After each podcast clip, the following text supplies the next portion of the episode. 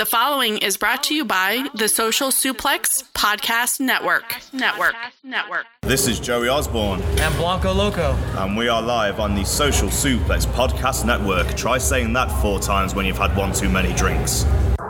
Yo, this is Rich Latta from One Nation Radio. This is brought to you by the Social Suplex Podcast Network. We present to you the Ace of Podcasts, keeping it strong style.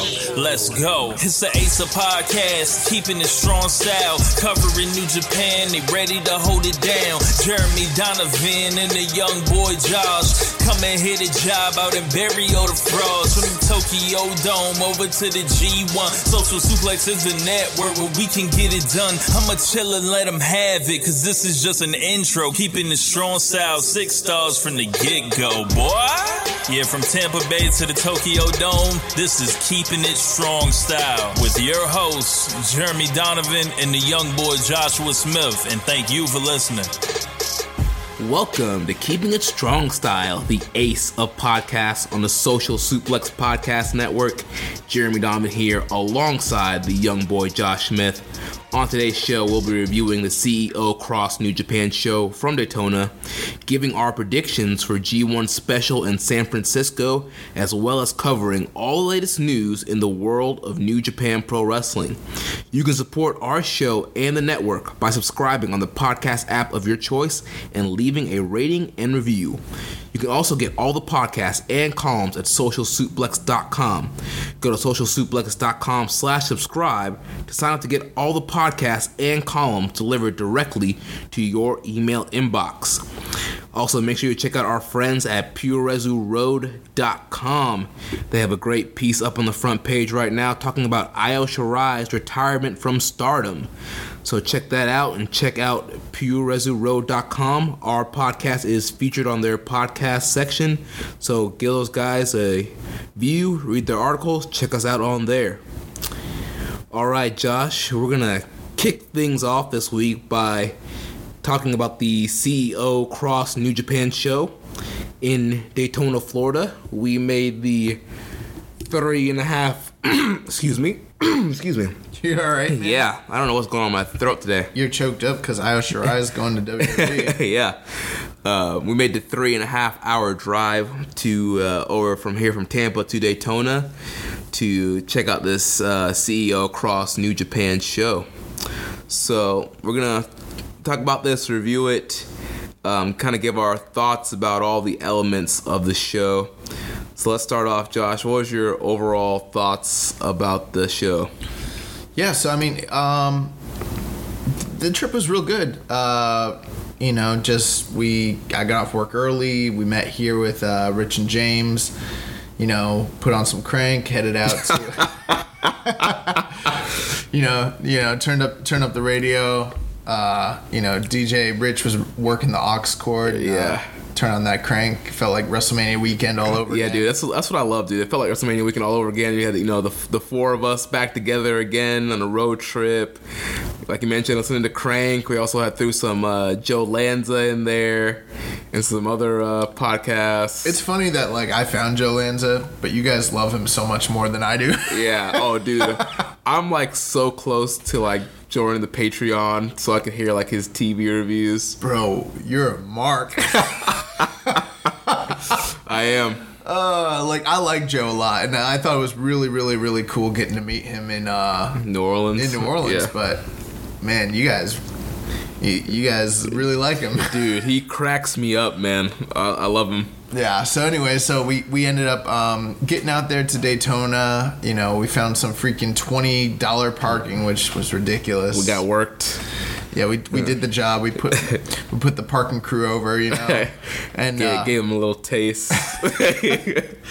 so we get there, and I think we got there literally. At, what time was the show supposed to start? The show, yeah. So the doors were supposed to open at seven. The show was supposed to start at eight thirty.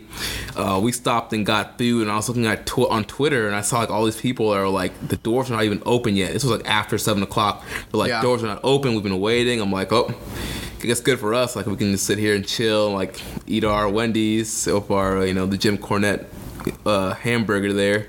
we ended up we ended up getting there once we got there uh, you know we found a, we had a little bit of tough time finding the actual entrance to the show but once we found the entrance it was smooth sailing we were in there and um, the only thing i thought was weird was when we were walking in instead of them like scanning us in they just looked at our ticket ripped it and handed it back to us and i was like Yeah, well, well, you weren't like waiting in line to get a drink. Like we went up there and like like the one lady was like showing the one other lady like how you're supposed to like rip the ticket, and I was like, what what is going on? Like yeah i thought that was weird like aren't you supposed to be like scanning the ticket and then they like ripped the ticket and like ripped our row and seat number? So I'm like, So we ended up like basically getting there later, so we didn't have to deal with what other people had to deal with. But uh, according to the reports, the, the line, you know, at seven o'clock was just Out the door. out the door, Yeah. gigantic, and you know the reason they weren't letting people in apparently was because the scanning system that they were using wasn't working apparently. right. So that was basically the issue at that point. Um, we didn't really deal with that at all. Like by the time we got there, everyone was already, Already in, the in, in the building, yeah.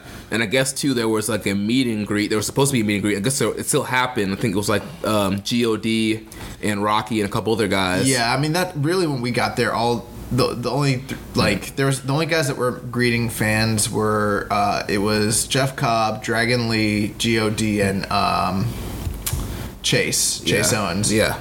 um, which is cool. I didn't really understand like it was kind of all over the place. I didn't I didn't talk to any of those guys or anything like that, but it, I couldn't tell if like if it was a line scenario because everyone just seemed to be all over the place. Yeah, I didn't know. I didn't even know they were like officially doing a meet and greet. Like I hadn't seen anything about it all day, and then like it kind of like popped out of nowhere. I didn't know if you had to like pay the guys to like talk to them or take pictures or something like right, that. like or- a, yeah, like, like a WrestleMania weekend gimmick thing where like you have to like pay twenty bucks for a picture autograph. So I wasn't really sure what was going on there. The one thing I will say, another thing too, was once we got in, we actually as soon as we got there, we ran into our boys from uh, The Orlando boys. the Orlando crew. Yeah, Yeah, then- they, they run another group on. Uh, Yeah, they run the We Are the People, the IWC group. yeah, those guys are cool. Yeah. Um, who who is that? It's like Miguel Kaplan and Yeah. Um, what's the other dude's name? Like their main guy, I forget. Um, I'm blanking right now. Anyways, they're cool. We ran into them, met up with them for a bit, and then um, you know there was a there was a merch table, but like the merch was not. I was expecting like they're bringing over the merch from like Japan, and there wa- there really wasn't very much. There was nothing that you couldn't just get on ProWrestlingTees.com. Right. And of course, you know, me being the uh, t shirt mark that I am, I did get a golden elite t shirt. Yeah, I saved my money for uh, concessions. And uh, um, Rich got a uh, LIJ shirt. Yeah, but I was just, you know, with, with how many people came out to the show, you were kind of thinking like this would be a prime opportunity to capitalize on. Oh, J- Jason Barksdale is the other dude. yeah, Jason. Yeah. Jason's cool. Yeah. Um, it seems like this would have been a prime opportunity for them to capitalize on on this particular group of fans because they buy merch. Yeah. People were complaining because a people couldn't find the merch table. Yeah, like the Orlando guys were like, or no, wasn't no, no it was no, Nova. Yeah. Nova was like, I was looking for merch, and I was like, yeah, The thing is, it was right there when you Yeah. walked through the door. It was literally to the right, Right, but it was yeah. very small. You literally, if you weren't looking for it, you'd miss it. you wouldn't miss it. Yeah, and it, there, it wasn't that impressive, honestly. Like it was a bunch of shirts that were just like, eh, you know, is whatever. But uh, it wasn't anything where I was like, man, I've been looking for this, or you know, they didn't have lines marked like shirts. Which if they had something like that, I probably would have bought. You know. Yeah.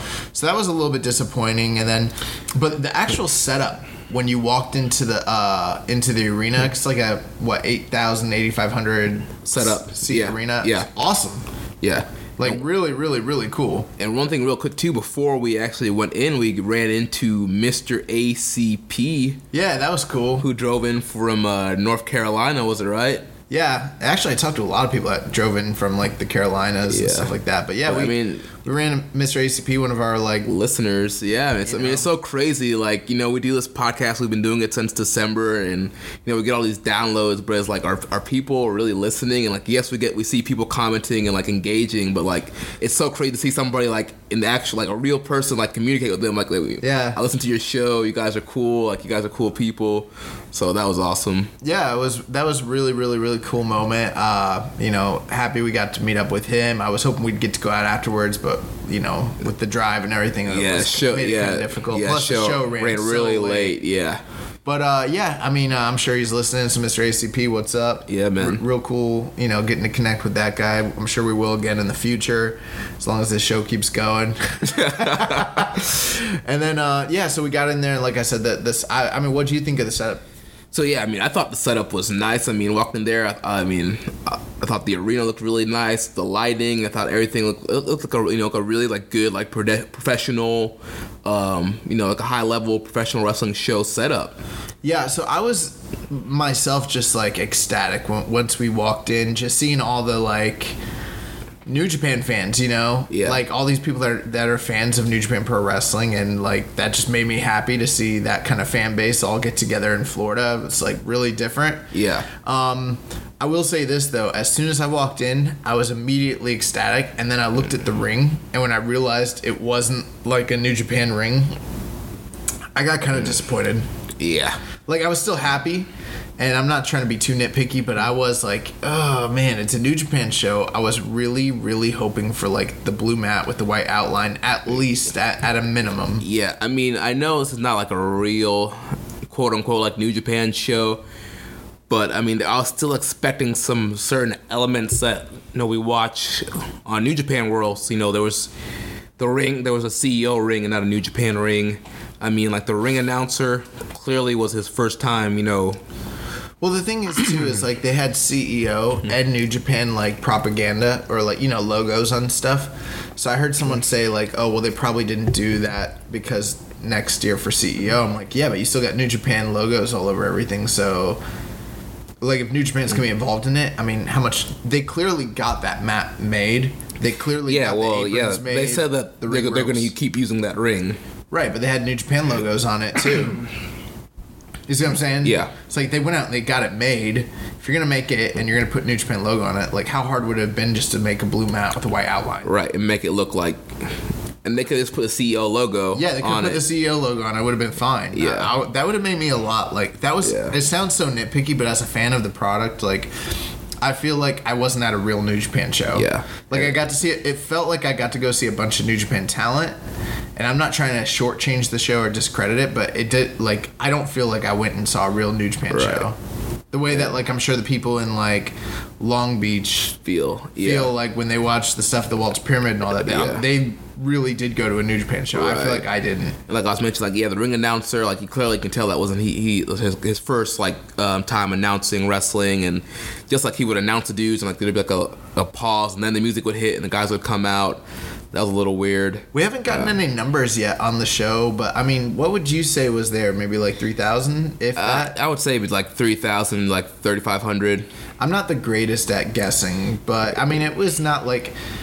The place obviously wasn't packed, but I mean, there it was a good sized crowd. Yeah, Um, you know, people seem to be very like excited. Um, you know, but then once we got in there, like we got in there late, and then after we got in there late, like they were we were still just waiting and then waiting and waiting. Yeah, it took a while for. I mean, because like it was supposed to start eight thirty. I don't think the first dark match started until like after nine. nine. Yeah. yeah.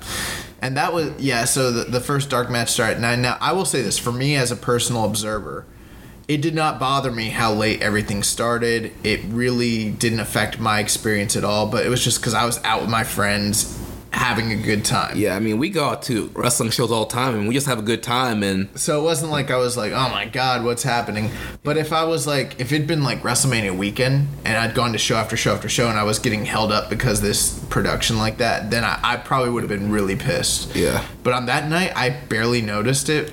Uh, and, was- and we were like talking to the fans around us. We were talking to other fans, and just you know chatting up, having a good time, waiting for the show to start. yeah, but then like a lot of other people on like Twitter and the people on the Twitch feeds.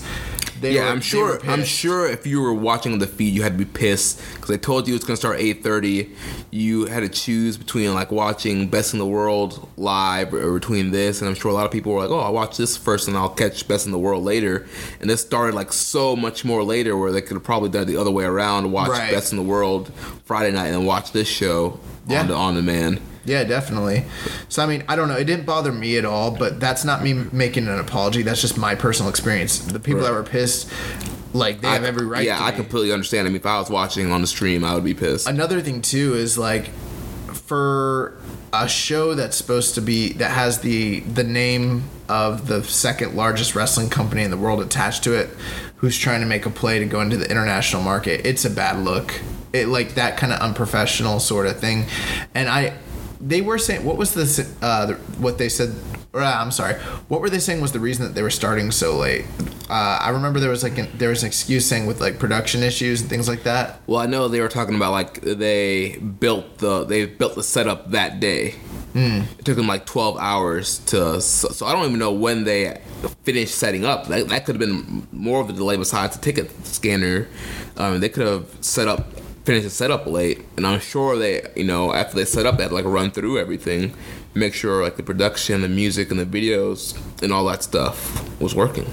Yeah, I don't know. I'm not sure what it was, but I mean, just in general, like, you know, if you're gonna do a show, and I understand it, it was at a gaming convention, but if you're gonna do a show, you're have New Japan Pro Wrestling's name attached to it. you can't you can't do that. Right. You, you just simply can't. Like it's not gonna fly. Like it's it's not a good look. It's you know I don't know. If I was New Japan and I and like my world champion was like producing this show with this company and that and like that was the kind of thing that was going on, I would I wouldn't be having it to be honest with you. Yeah. Just, yeah, just like you said, it just wasn't a good look, and um, you, you expect a little bit more from like a, no, a New Japan co-branded show. Yeah. Now, uh, now you know on the other side of things, it's not like New Japan had representatives there, like actually Right. running the show. Like it was Kenny, Kenny doing everything. This is all Kenny's show, yeah. So I mean, you do have to kind of cut him a little bit of slack, but at the same time, it's like, hey, you know, if you wanted to do the show, Right. you know, you took it upon yourself. Like it's your responsibility to make sure that this happens the way it should. And you know, life happens, and I mean, you know, we give people slack, and I'm sure like Right. it's not going to derail Kenny's career or anything Oh, like no. that. But And I, I think it's just one of those situations where you live and you learn. And if they do this next time, I'm sure they're going to take all the mistakes from this time from next year and make it better. Obviously, you know, set set up the ring in the arena like a day before, run through everything, make sure everything's working, and just kind of having all your I's dotted and T's crossed going into the day of the event. I I've also heard a lot of people say that the um the fan base that was there must like was a lot of like video game fans, but it didn't seem that way to me. Well, yeah, especially like in our section on our side, I felt like there it was all New Japan guy, like New Japan fans. That's what it seemed like the majority. Just looking around at the shirts and the type of like people that are there.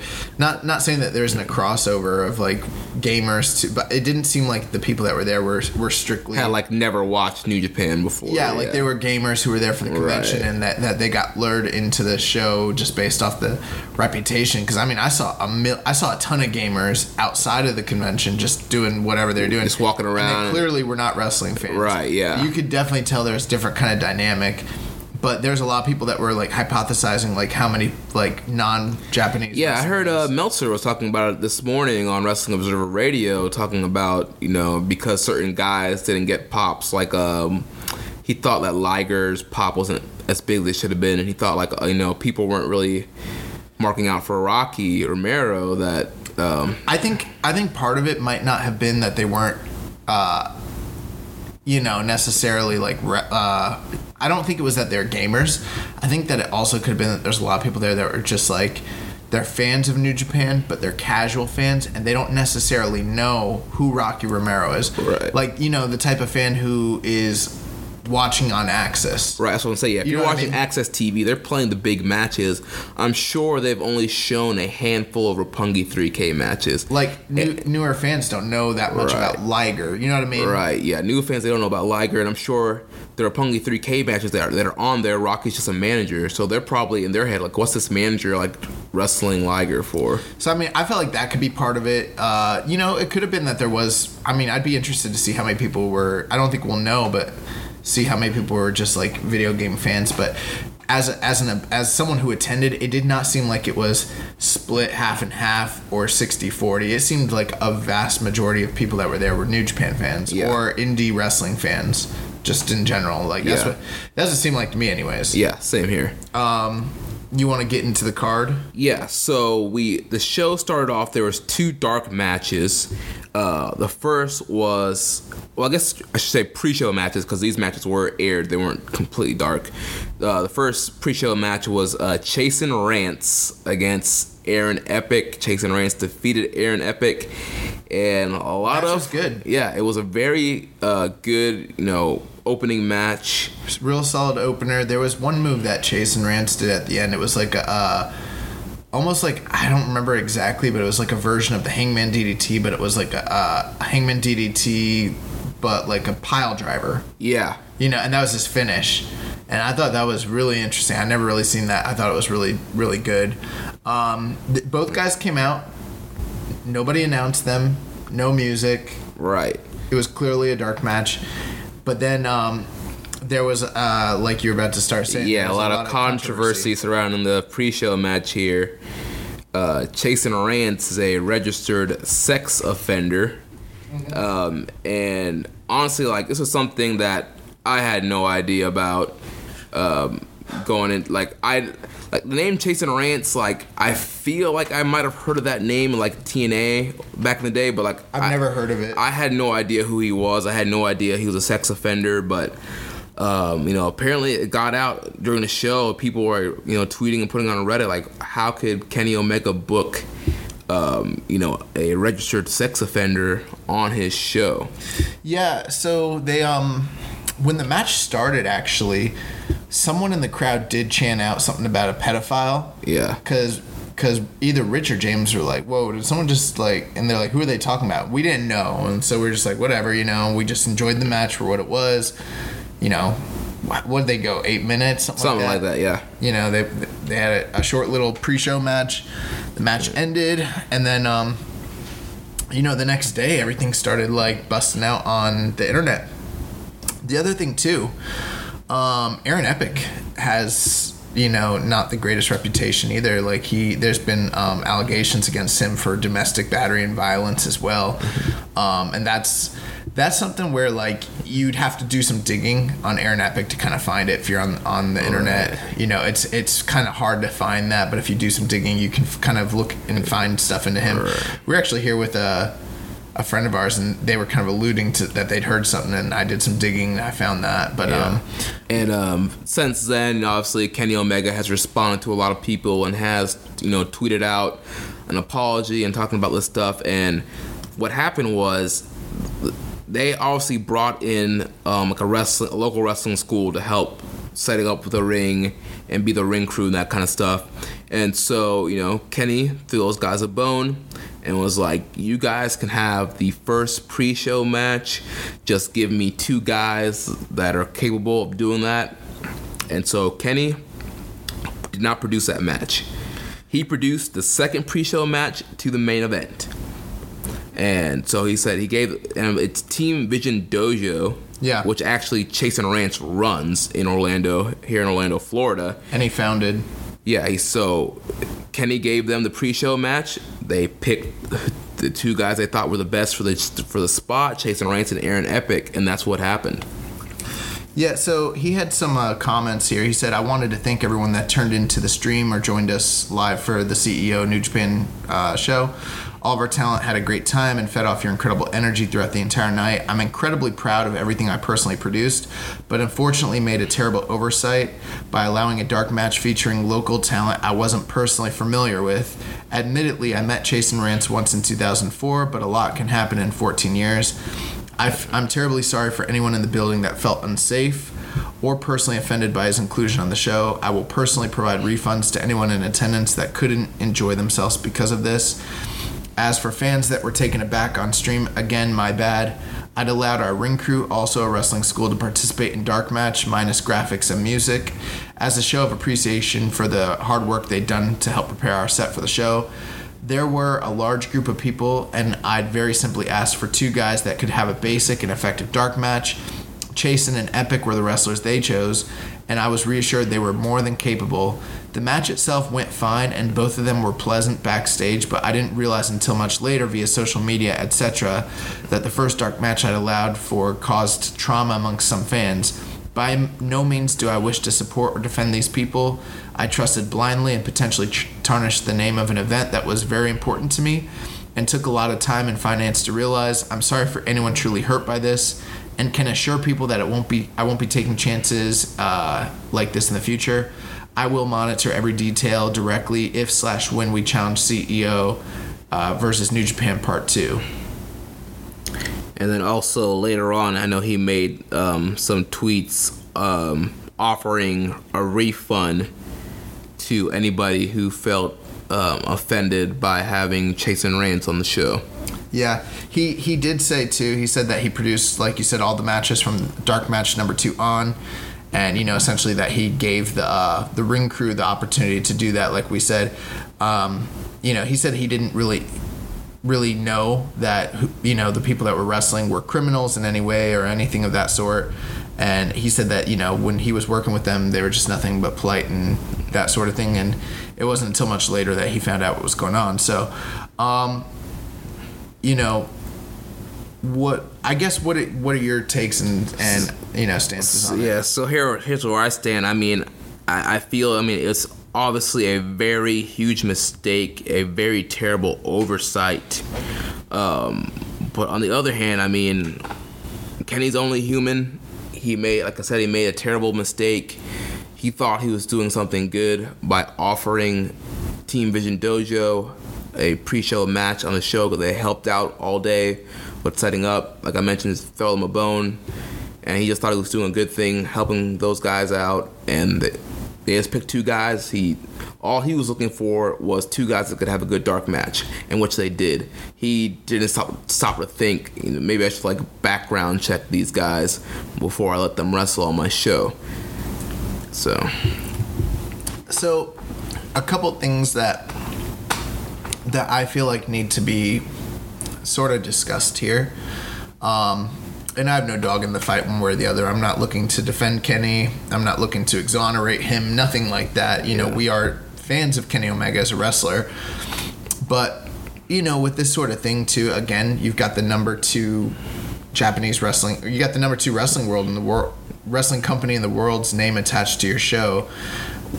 The fact that it is an oversight is unfortunate, but also it's not a, it's not a good look. Like I said Yeah. before, um, with wrestling, the way that things work, you know, they're not gonna probably do a background search on every single individual that's Right. involved in the show. I'm sure if you go to your local indie show, there are probably guys on that card that have very shady past that you wouldn't know unless you did the time to like dig and research everybody. when when yeah so like when a company like ring of honor or evolve or something like that you know comes into a local area and they're running a show they usually don't tr- pay for everybody that's involved with their company to come in as ring crew or what have you security all that they'll usually let the wrestlers from local wrestling schools come in and help with those sorts of tasks give them exposure to the business that sort of thing it's it, it happens all the time when Right. when whenever we go to uh, you know some of the bigger company shows the guys that we know from Tampa Bay Pro or from you know MLW or whatever companies that are around here you know FIP they they'll all end up working the, the those types Right. of I mean, we saw some Tampa Bay pro guys on this show. Yeah, so it happens all the time. Um, with that being said, you know, if you're t- working with a wrestling school, you you're not going to be like, hey, you know, uh, Joe Schmo, you know, um, trainer and owner of the company. You know, did you background search in every single guy? It's like, hey, we, this is what we need. You know, they're they're doing a kind of like menial task now. Where it changes is where somebody wrestled on the show. They got exposure basically based off of Kenny's name, New Japan's name, that sort of thing. Um, part of part of my only questions on this, and it's not me accusing, but it's me wondering, and I feel like there's nothing wrong with asking questions. Um, Kenny said that like he didn't, you know, he only met Chasyn Rance basically one time and was only somewhat affiliated or you know familiar with him, but dude owns the school. Right. So who set it up? Is what I'm kind of wondering. Like is who it set what the relationship up? Like who? yeah, yeah. Like who called Team Vision Dojo and it's like, hey, we need the because the ring was uh, offered by that's who owns the ring is Team Vision Dojo, and they need to work with somebody to, to get a ring for a production like I mean, this. who knows? I mean, Kenny obviously he knows a lot. A lot of wrestlers live in Orlando, Right. And I'm sure Kenny could have made a call to anybody and said, I mean, we saw we saw Bobby Fish, we saw Simon Gotch, Right. walking around the show. He could have called one of those dudes up and said, "Hey, do you guys know a school that's in Orlando that I could work with?" And, Right. And they could have said, they could have easily, said, "Yeah, uh, yeah, Team Vision Dojo. I've heard those guys are pretty good.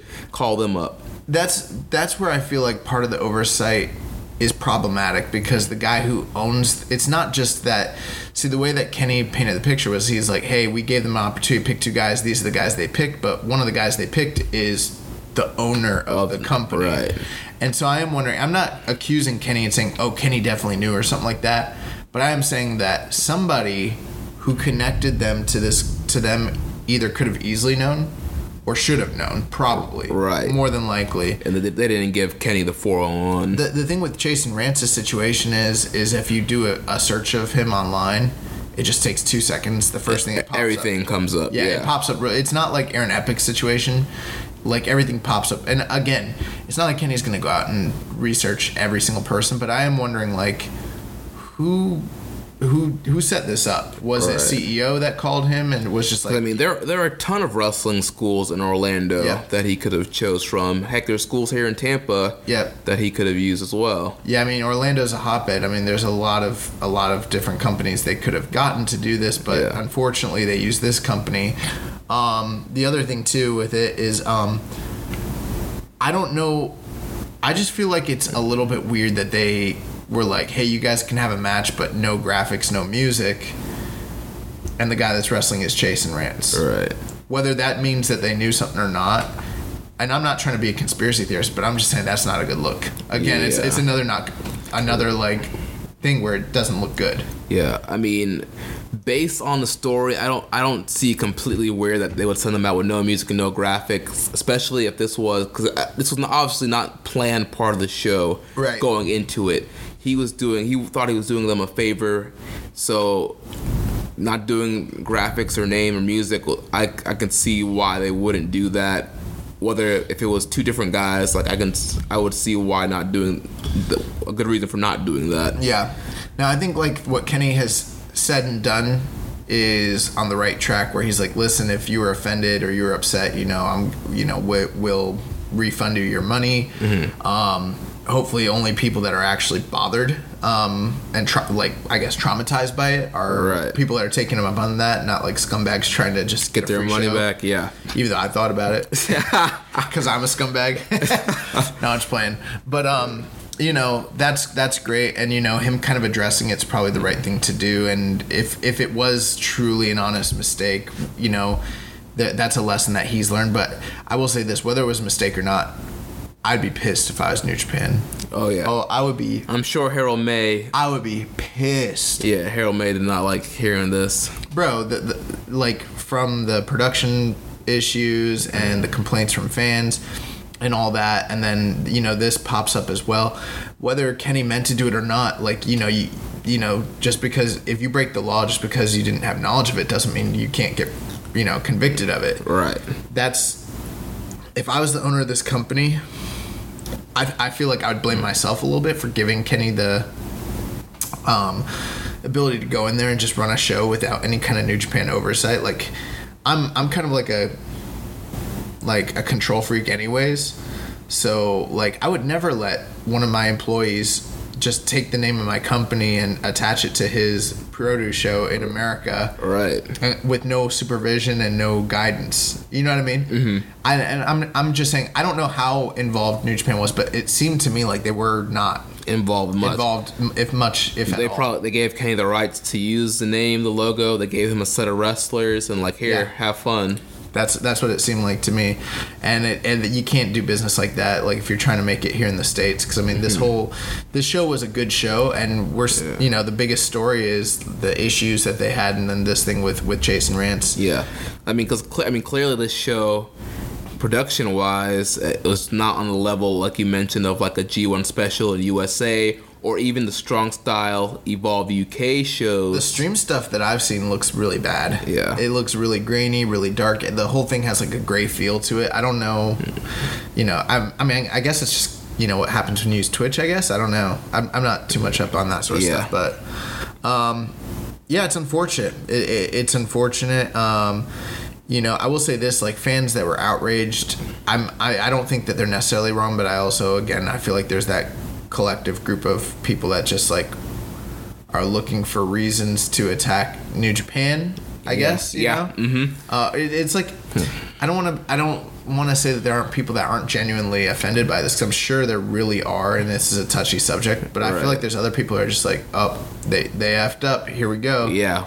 And know. give me thanks for the ammunition, Yeah, Kenny. thanks- yeah, that's what it feels. You like. loaded the gun for us. Um, you know, Kenny did respond to certain fans who, and he was like, if you guys think I like actually would, you know, mean to do this, he's like, you know, that's that's on you. He's like, Yeah. obviously, I would never do that. Right. So- and I, and I think the thing too, like honestly, I I am not trying to stand up for Kenny or say it was right or anything, but being a professional wrestling fan, if you've watched wrestling for a long time, there's a lot of you know just sketchy and horrible stuff that has happened. business. Yeah, that's happened in the history of pro wrestling, and I'm not saying you shouldn't be upset by this thing, but if you've been watching wrestling for a long time, like we have, like you've seen, and Well, I saw someone that was like, well, what if what if W I, uh, what if WWE had done this, and then uh, a friend of ours was like. Uh, yeah, they got a convicted murderer murder in the Hall of Fame. Yeah. like, like, what are you talking about? Yeah, and Um, just some of the stuff that like happened in the Attitude Era, storyline wise, just like you you watch it back now, and you're like, what were they thinking? So I mean, yeah, that's it. It, it is what it is. It, it's a terrible thing that happened. Um, you know, another thing that someone pointed out, they said, you know, like that. I guess Scott Hall is good friends with Jason Ranson, has involved him with different things that he's done on the internet before, and like no one's really ever said anything. But I think I don't know if it's just I think part of it's just maybe people. This guy wasn't on anyone's radar prior to this. Now, he, Right. You know, with you know, it's like groupthink mentality. You know, like you know, someone says something and then everyone jumps yeah, on the yeah, bandwagon. yeah, the mob mob mentality. yeah, Yeah, mob mentality. Yeah. So I don't know, um, but you know that sucks that that happened. I don't see it happening again in the future. I don't even know if they're gonna do another one of these in the future. Honestly, We'll see. right. Yeah, we'll see what happens. But uh, let's get into the real show. Yeah, so moving on, the, the second pre show match, we had Michael Nakazawa coming out doing an open challenge, and this was hyped up on social media. Michael Nakazawa is one of Kenny Omega's best friends. He's a former uh, DDT wrestler, lives in uh, Thailand now. Yeah, they're saying Thailand. I thought he moved to Singapore though. Uh, I don't know. I I'm remember not- reading that when he left uh, DDT that he was going to Singapore, but I don't know.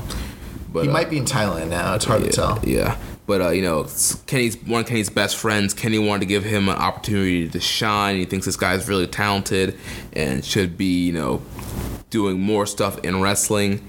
So Nakazawa came out. Um, you know, before the match, you know, he was just heeling it up. You know, saying Oh, it was great. he could beat any American, and the Japanese people are better than Americans at wrestling and video games. and man, he was just hilarious. He cut really, he had really good English, and he was just cutting, you know, these awesome heel promos, getting the crowd riled up. But it was just hilarious. Yeah, the the first guy that he ended up fighting came out, and it was this another like local jobber. Job from guy. It was like a, it was like an unnamed wrestler, just a skinny guy, and he, probably from Team Vision Dojo yeah, as he, well. he called him Skinny Boy. yeah, he's like, "What you doing here, skinny boy?" Yeah, it's your it's your typical like small indie wrestler, like skinny. He was real small though. Yeah. and he was Uh, like, great. "Dude, "Are you even trained to do this?" Gr- Granny Alvarez would call him a skinny wimp. He's like, "You lift weights? Uh, Yeah. You, you ever lift a dumbbell?" and then um, Michael Nakazawa basically walks up to him and is like, "You know, I'm a good guy, and I'm gonna give you an opportunity to introduce yourself." Yeah, he's you like, go." "What's your name?" What's your name?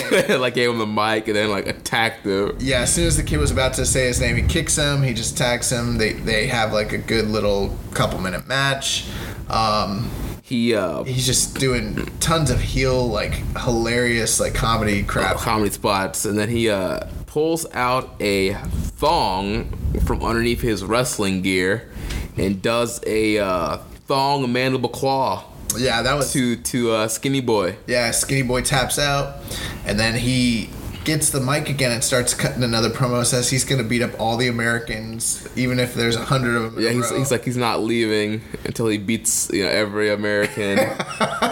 um, and then you hear all of a sudden out of out of nowhere you hear somebody like on the microphone and coming up, and it ended up being um, Alex Jebailey, who is the promoter of CEO. You know, he made his way to ring. He was in a wheelchair because he uh, tore his Achilles practicing for this match. hey, you know what they say? Don't try this at home. Yeah. Um, so you know he rolled up to a wheelchair, and then they had to like lift him out of the crowd. They gave him some crutches, and he uh, made his way to the ring and accepted the challenge. I will say this: I thought that everything with Michael Nakazawa, I was just like, and I think we all were saying it, like he needs to be on TV. Yeah. Like this is just it's one of the most entertaining things I've seen in a long time. Like, and I go to wrestling shows all the time. I was like, this guy is Dude, yeah, awesome. he we was all, all of us. We were all impressed by him and thought he was awesome. Like this guy should be like in a, in a top star in a big promotion right now. And then, um, yeah, so the stuff with uh, what's the guy's name? Alex Trebali. Alex Jebailey. Jebailey. Okay, I I was a little bit on the like, eh, this feel this has a WCW kind of feel to it. Yeah, you know? like yeah, non wrestler coming in like having a match. Yeah. yeah, but I mean, it was whatever. It was a dark match, and then um.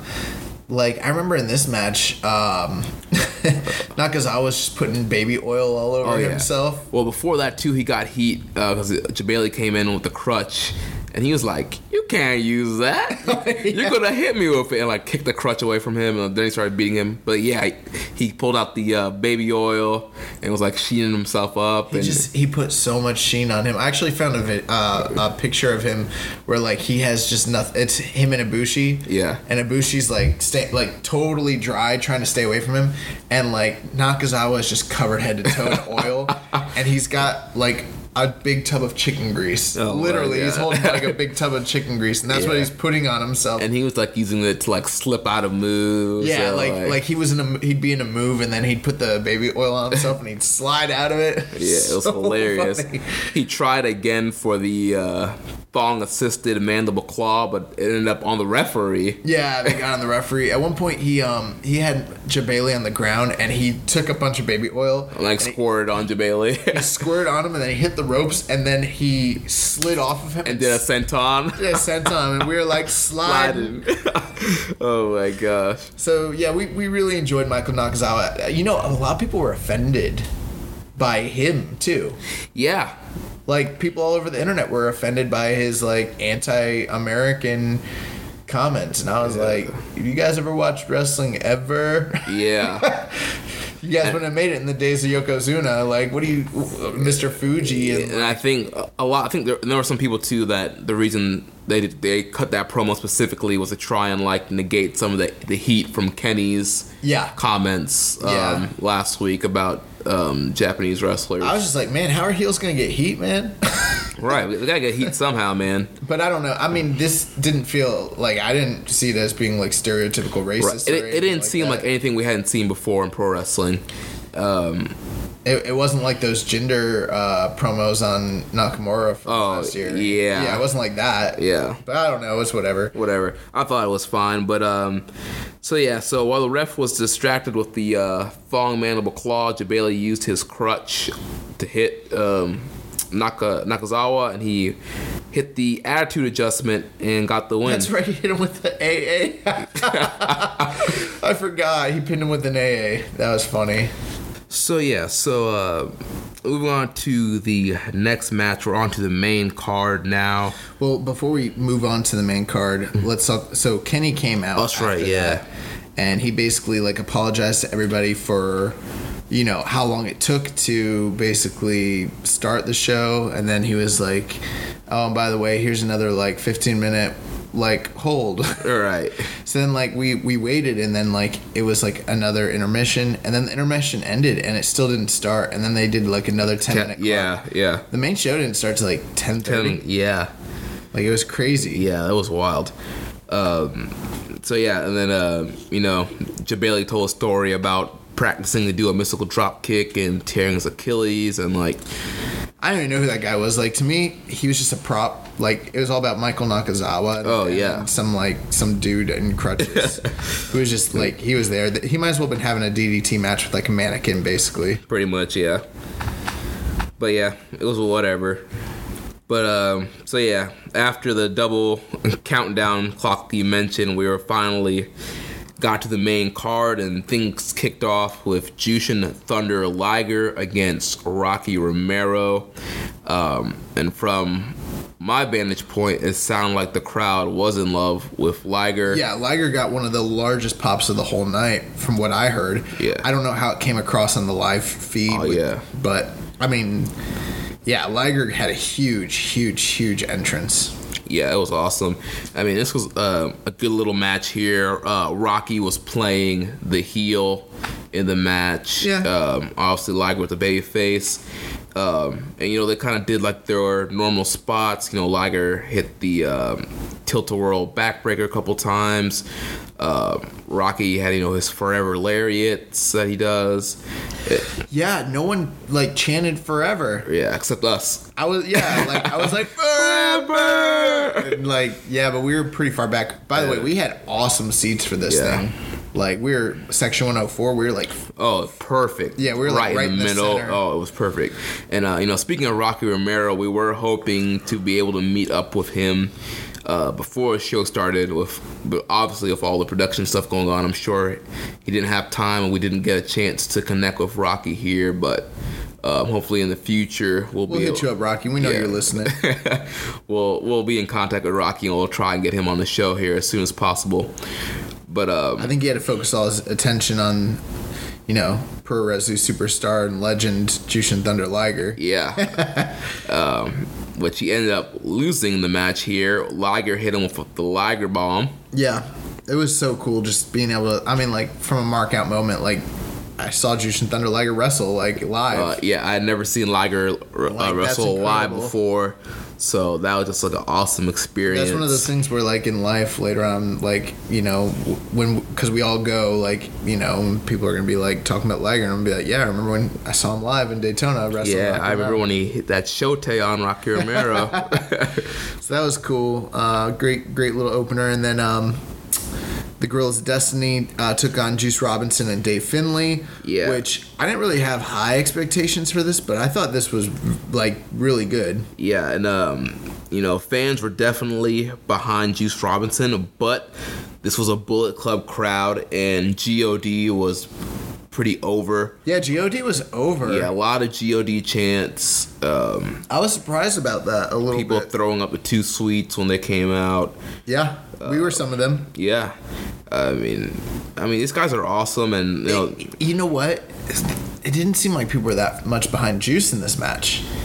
yeah, I mean, there were definitely more God backers than Juice backers, and I feel like nobody was like even cared about Finlay being there. Yeah. I mean, and that kind of makes sense, but it was just a little surprising because I think of Juice as being like one of the most over guys in the company. right. And I mean, Juice is a guy. You look at this year; he's like consist- consistently on row Two shows, big shows. Um, you know, Title shots. yeah. He's in the tournaments. Like he's had a great year, and um, and God, they've kind of been like on the back burner. Like, they had that that six man tag title run, and since then, like we haven't they haven't done much. They haven't had like hardly any like tag team matches. Just the two of them. Like it's been Right. it's been a down year for them. and they've like pretty much been absent for the most part in this whole Bullet Club war. yeah. So I don't know, but they're they were over with this crowd on this night. Yeah, and um, Loa and uh, Tama Tonga ended up getting the victory here. Tonga hit the gun stun on Finlay for the win. Yeah, that was cool. And, the, and the one cool thing about this match, they did brawl it out into the crowd.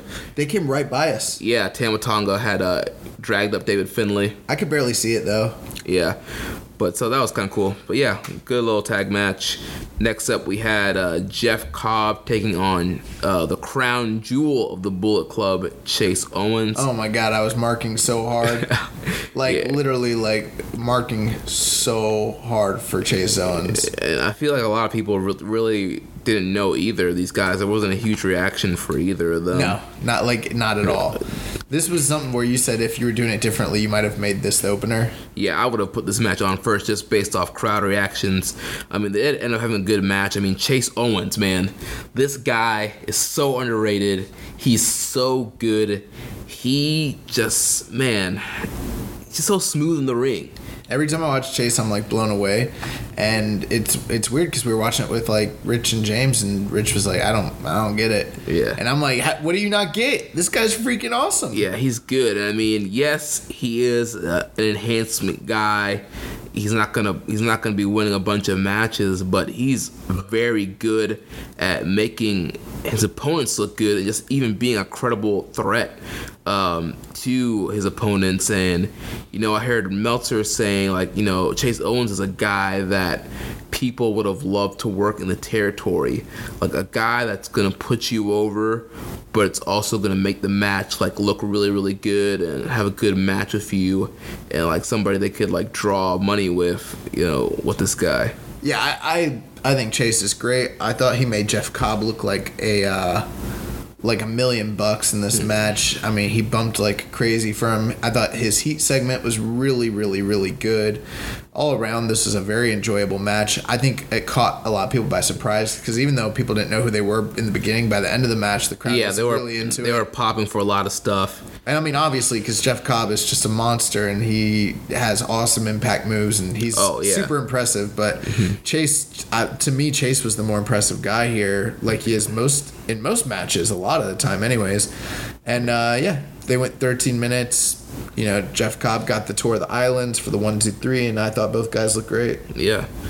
Then uh, next up, we had a, another tag match: Ryusuke Taguchi teaming up with Dragon Lee to take on Roppongi 3K, Sho and Yo. Um, this was a, uh competitive match with a lot of action in it. Um, A lot of Taguchi comedy in the beginning too. yeah, I saw some people that were said they were offended by Taguchi being on the show too, and were, were uncomfortable with the amount of hip attacks. Which I'm like, you clearly don't watch New Japan if you're uncomfortable with Taguchi. Wait, what are they uh, offended about him by? Just the amount of hip attacks that he was doing, and just What? Because he, he the- uses his butt for to attack people. yeah, Okay. yeah. All right. I saw that and I was like, "Are you serious?" But yeah, of course, this is Taguchi, so there were plenty of hip attacks in this match. But even though you know he got his comedy in, I feel like Taguchi worked really hard in this match. Yeah, he did a plancha Yeah, and a tope. We got a little bit of that big match Taguchi in here. Um, Roppongi 3K did their thing. You know, they were they were really good. Dragon Lee looked great. yeah. I mean, they continued the uh, Dragon Lee show rivalry. Those guys were getting each other's face, and they had like a lot of interaction. Uh, Dragon Lee did his awesome spot where he like bolts over the top rope and does the Hurricanrana. Yes, yeah, that was crazy. He did that on our side too. Yeah. I um, you know, I, I'm not one of the people that thought that this was the match of the night, but a lot of people did think it was. Really? From what I was seeing, yeah, a lot of people really liked this match. And then uh, at one point, Rocky Romero came down. Um, he recovered from the Liger Bomb and made his way down the ringside and was trying to interfere in, on behalf of Roppongi 3K. Um, but it backfired, and uh, Dragon Lee and Taguchi ended up getting the win here. Yeah. So I mean, um, yeah, Taguchi ended up getting the ghetto clutch for the win.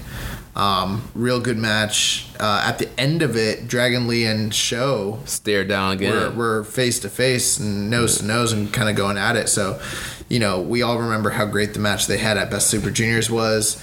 Um, I'm wondering if that's like a feud they're going to continue in the future. I don't know. They're teasing a lot of feuds for Dragon Lee right now. We know um, this coming up Saturday. He has a junior title shot coming up. We'll talk about that a little bit later. Um, but also, you know, they're teasing the match with uh, Desperado. They're teasing this match with Sho. I mean, I would love to see more Dragon Lee in uh, New Japan for the rest of this year. I would be surprised if that happened, but yeah, I mean, I'm not. A, I mean, anytime you're gonna, you know, offer Dragon Lee to be part of, you know, the New Japan roster, I'm I'm all for that. Uh, then we had our main event of the night: the Golden Lovers, Kenny Omega and Kota Ibushi, taking on Los Ingobernables de Japón of Tetsuya Naito and Hiromu Takahashi. And this was just great. We got to see the IWGP Championship belt live and in person. We saw the junior title, we saw the Best of the Super Junior trophy, and we saw these four superstars. Yeah, I mean, the the crowd was, um, they were way into Naito. Oh, like, yeah. really, really, really, really, really into Naito, which kind of l- lends me to think, like, leads me to believe what I was saying earlier might be true. Like, um, it could be fans who are fans of New Japan, but only like you know Watch Access. or like casual fans. You know, Right, they know the big stars, um, and obviously Naito's a big player in, in the sport of wrestling. So I mean, he's one of the guys where it's like you've heard of him, you know about what Lij is, you know, you know, you know the gimmick if you're a wrestling Tranquilo. fan. That's what led me to believe that it wasn't so much just like you know gaming fans, but maybe you know it's like indie fans or like you know New Japan fans. Right. And uh, Naito was over like Rover Man, like he got a huge, huge pop, like way bigger than Hiromu. Yeah. Hiromu didn't get much of a reaction. But there was reactions for Daryl though. For Daryl, there was. That was the weird thing. they were all into Daryl, so Yeah. that led me to be like, what? Uh, like I don't know. you made a joke. You were like, Daryl's the most over person in the ring right now, and all four of them were in the ring. Bro, he was. Yeah, Uh, the Golden Lovers came out. They actually came out to a uh, a new song. yeah, like a rap remix thing. That was different. Um, Yeah. I like it a lot more than their actual music. Yeah, I don't like their music. neither do I. I don't know why. There's something that it's just it, it doesn't hit hard, you know. Mm-hmm. But um, yeah. I mean, this match, these guys before the match even started, like the the crowd was chanting, "This is awesome!" Like they were so into this matchup, and I don't blame them. I was too. So yeah, I mean, um, you know, the anticipation was there. And then how did how what happened with, where Daryl ended up in the rings? So um, at one point, like Kota Ibushi and uh, Hiromu were started off, but then Hiromu like jumped out of the ring, grabbed Daryl, and then like no, actually, Daryl was in the corner, and Kota Ibushi started stare was staring off with Daryl. so then like Hiromu grabbed Daryl and like put him in like the middle of the ring, and then like Kota Ibushi and like Daryl like well Kota Ibushi was like squaring off with Daryl. And then like Daryl like fell over, and the crowd was like, "Oh!" I was hoping we'd get some of that, like DDT Yup. like match of Daryl. yeah, I was Well, hoping like they would do some stuff with Daryl. The crazy thing is, then Hiromu like picks Daryl up and does like a bunch of like spots with To, like, Daryl weapon. in his hand, and like fighting Kota Ibushi. Yeah, so I mean this this was just really really good. I I mean like by this point like I have not so much recollection about the match, oh, I I wonder why. but it was a good match. uh, yeah, I mean a lot of great spots. We saw the, the cross slash. I was able to get that on Oh, that video. was awesome. Um, yeah, we got to see that the cross slash. That was Yeah, so I mean, we saw plenty of V triggers. We saw their combo, which was a nasty bump of the powerbomb German combo on Naito. I don't think they should be doing that move. I don't think I've ever seen them land it safely like one time. Yeah, every time for whatever reason when Ibushi gets the guy, they come in so high angled. There's not enough time to like set. They always land on their neck, Yeah. like every single time. Um, we've only seen a couple like uh, Golden Lover matches, honestly, since they've like got back together where they've done that spot. But every time they've done the spot, it, it's not they looked. do it accordions and it just looks nasty. Yeah, Naito. It's not even that it looks nasty. It actually is. Is, like yeah. the way they're falling is not safe. Yeah, Whether they're getting injured or not, it's like irrelevant. Like there's no way that they can continue to do that move the way they're doing it. And I mean, Yeah. someone's gonna get hurt. I don't. I don't like it. and then another nasty looking bump. Uh, Takahashi did his uh, Oh. sunset flip bomb to the outside to Ibushi. Man, thank God Ibushi got on his shoulder because the way they fell, that was crazy. Yeah, And uh, yeah, this match was really good. It went like 22 minutes. It felt like it was only like 10 minutes or something like that. Like it felt like a really short match. Um, I would really like to check out the replay. I haven't watched it yet, but I mean, I, I thought it was awesome. Naito got his stuff in. you know, Hiromu was doing his crazy stuff. The Golden Lovers were awesome. We got to see V triggers. Yeah, see the dynamite plunger, see the uh, satellite DDT from Naito. Yeah, that was awesome. Man, Yeah. all the, all these guys were on that night, and then um, yeah, after after Naito ended up getting hit with that giant uh, German, they basically kicked him out of the ring, and he kind of just like was He was dead. yeah, he wasn't moving. And They were. He sold that thing. there's people that thought he was like legit, maybe like hurt, and they actually like they, whether it was real or not, they had a you know people assist him out of the ring. They ended up uh, hitting the uh, Indie Taker on Takahashi, which was interesting because I don't think they've ever done the Indie Taker. No, yeah. And then they hit the Golden Trigger on Takahashi for the one, two, three, and that was it. Yeah. Which that was match of the night for me, I thought it was a very, very good main event. I thought it was well worth the trip to come out there, and I, I, I once aside from all the other complaints, once the the show got started, it was it was really good. Yeah, it was all, it was a great night of wrestling. I really enjoyed it. Like you said, I, it was worth the drive. It was worth the tickets. Uh, you know, we had a great time, and uh, can't wait to see some of these guys live again in uh, September for All In. Kenny and Jabali cut a promo afterwards talking about you know next year and coming back for CEO. So we'll see if this is something that continues or not. Right. Well, you know, he, he did say, you know, this, this the ring, like we mentioned, was made specifically for CEO, and that they will use it again in the future. So whether it's New Japan or not, they plan on Yeah. having more wrestling involved. There's some other show notes. So some other stuff that uh, there's people that were saying that the ring squeaked a lot on the live feed and that it was like interrupting the the show. I didn't hear that live. I didn't hear it live at all. There's other people that were saying that the ring ropes were really uh, wobbly and very loose, and I, that wasn't something that seemed to be that way for me. Yeah. watching it, I don't know.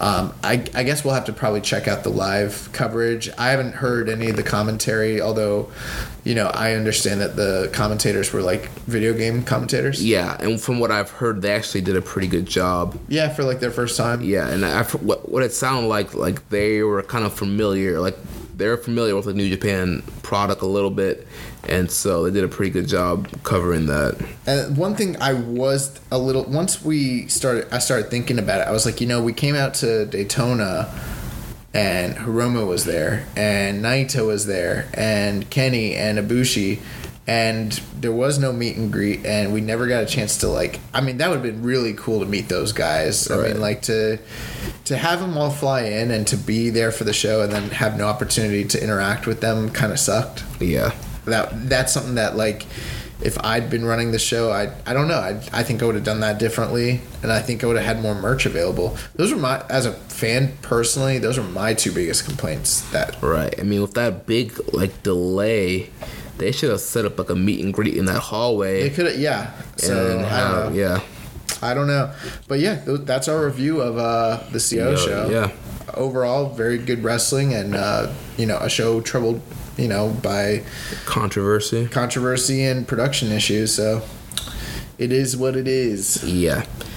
So coming up on Saturday, we have the G1 special in San Francisco, and it's time to give our uh, predictions for all these matches. Do you want to talk about the um, the UK show, or you want to talk go straight into G1? Uh, we can yeah, let's talk about the UK show a little bit since that that happened the same the same weekend. Yeah, so they there was a two night show, um, Strong Style Evolved UK. Now this is already live on the Rev Pro on demand uh, streaming service. So if you are a subscriber, you can watch it. We are not subscribers, so we have not seen the show yet. We don't have like an official review, but um, you know we have the. Um, you know The results. the results, and then the different, some of the different notes and things like that. Yeah. Uh, and uh, the first night took place in uh, Milton Keynes, England, at the Silver Blades. Uh, Altrincham. Oh no no no! Silver Blades was in Manchester. The, so the first night was at yeah it was at the Planet Ice Arena in Milton Keynes, and uh, from what I'm hearing, like these shows are getting like really good reviews. So Yeah. I'm I'm really looking forward to to watching these when they come out. I think they're coming out hopefully this week. I, I hope so. This will be like a perfect week right before G1 Climax starts. Because yeah, there's gonna be a lot of New Japan to watch when once the G1 Climax starts. So the first match of the night uh, was Shota Umino against a mystery opponent uh, who was unannounced, and it ended up being a wrestler by the name of the Great Okan. Yes, which turned out being Oka. Yeah, Young boy Oka. it's uh, Tomoyuki Oka. Yeah. Oka.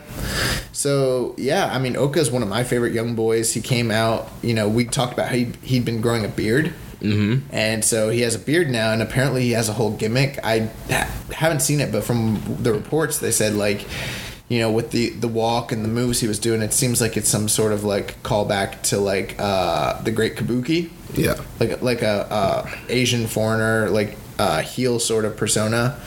So you know, I don't know uh, if that's what he will return as, but um, it seems that for now that he's actually on excursion. Is what the reports look like. Um, he's actually changed his Twitter profile, and what what's his official name? I'll look it up. What his his what's his Twitter name? Yeah, he like he's on excursion. This is it. Yeah. like he's he's over there.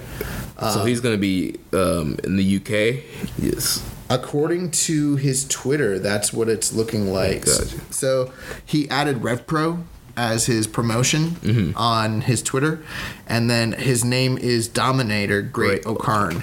And yeah, and he's got like a whole Asian get up. He wore, he wears like a question mark mask to the ring with a hat.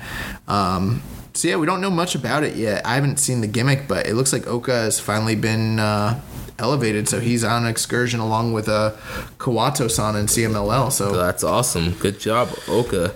and he he beat Shota Umino, and he it looks like from what it appears they they haven't given like an official announcement, but it looks like he's gone. Yeah. That's interesting. That kind of came out of nowhere. Yeah, they hadn't been teasing it or anything. So Yeah. Then uh, next up, there was Ishimori teaming up with Yujiro Takahashi to take on Aussie Open, Kyle Fletcher, and Mark Davis. Yep. And uh, Bullet Club got the win here. Yep, that I'm sure that was probably pretty good. Uh, Suzuki-gun, uh, six man tag, Iizuka, Desperado, and Taichi defeated the team of Chaos, which was Jay White, Toru Yano, and Gedo. Kind of surprising to hear that. Yeah. I think I would have probably had the team with Jay White go over if that was me. Well, I think what we're this was the start of what the theme of this whole weekend was, and this was a this was a Suzuki-gun weekend. Oh, that makes sense. Okay. Um, Then uh, next up, there was Tiger Mask 4 against uh, David Starr, and Tiger Mask 4 got the win here. I would definitely not have done that. Yeah. Especially since David Starr is their cruiserweight champion.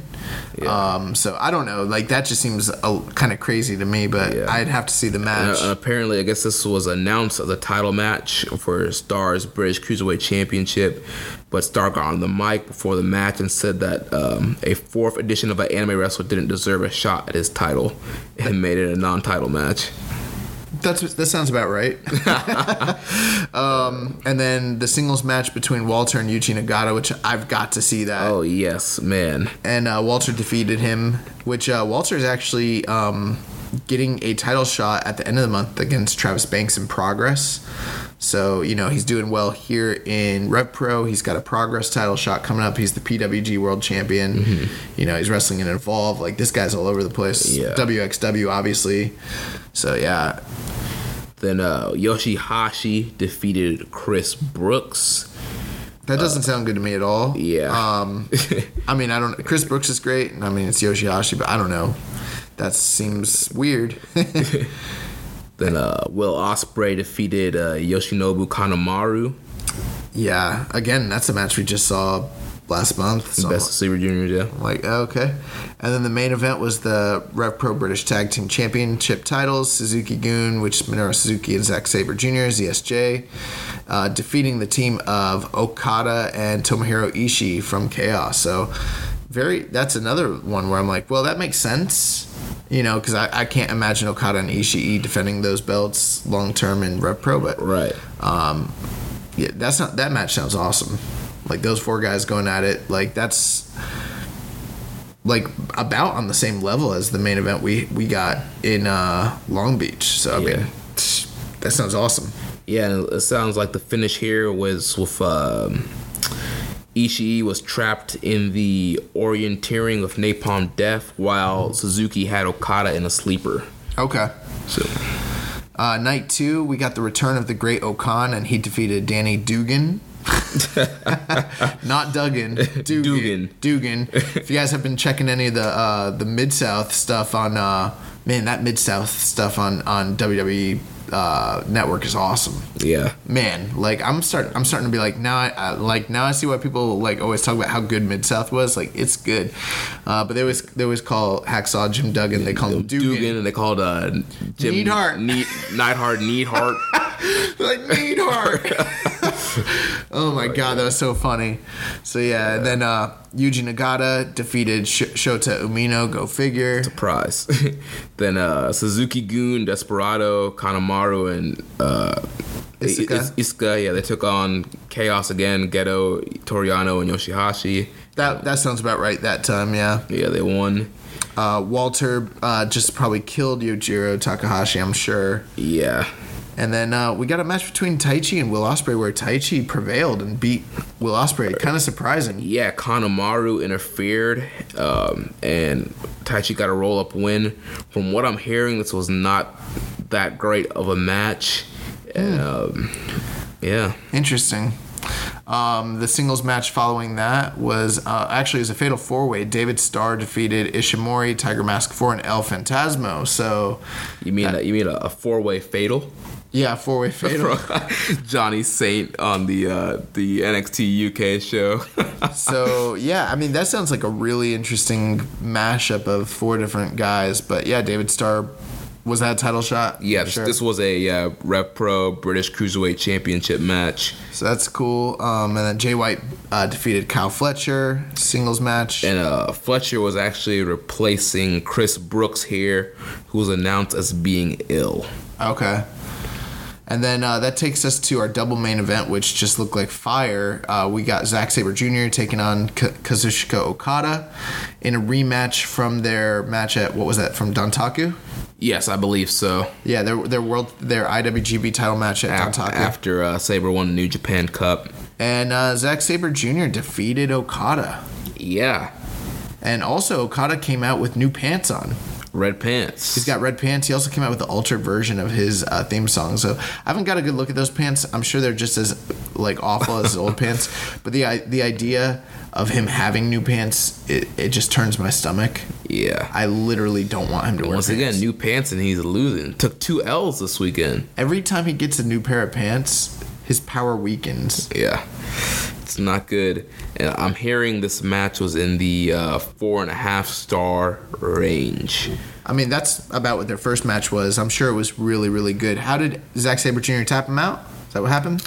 Uh, they don't have how he won here, Wow. so I'm not sure if it was a tap out win or a pinfall. I'd be very shocked if he. oh, it says uh, say he rolled up. He rolled up Okada. Okay, that makes pin- more And sense. pinned him. I was gonna be like, like when's yeah, because the only guy that's really like submitted him is uh, Nakamura. Yeah. So yeah. Anyways, that I, I want to see that, and then our main event, Minoru Suzuki taking on Tomohiro Ishii for the Rev Pro British Heavyweight Championship title, the title that we saw Ishii win WrestleMania weekend from Zack Sabre Jr. Yeah. But uh, Suzuki got the win here with a Gotch pile driver and brought the uh, undisputed British Championship back to Suzuki-gun. Man, that like breaks my heart. like I love Suzuki, but man, like I I don't want to see Ishii lose his belt. He just got it. Yeah. Well, uh, it wasn't that. I mean, he's had it for a while, I guess, but still. And there are reports saying, you know, this was an amazing, amazing match. This was like 4.75. Wow. There was uh, multiple standing ovations throughout the match, uh, and the crowd popped huge for the title change. I'm sure they killed each other. Yeah. Like I, I cannot wait to see that. So And then, uh, even more interesting, the post match, Walter came out, booted Ishii, and then had a stare down with Suzuki. I know we were talking, and I was like, I was kind of thinking that Ishii was going to retain, so I was hoping for an Ishii Walter match.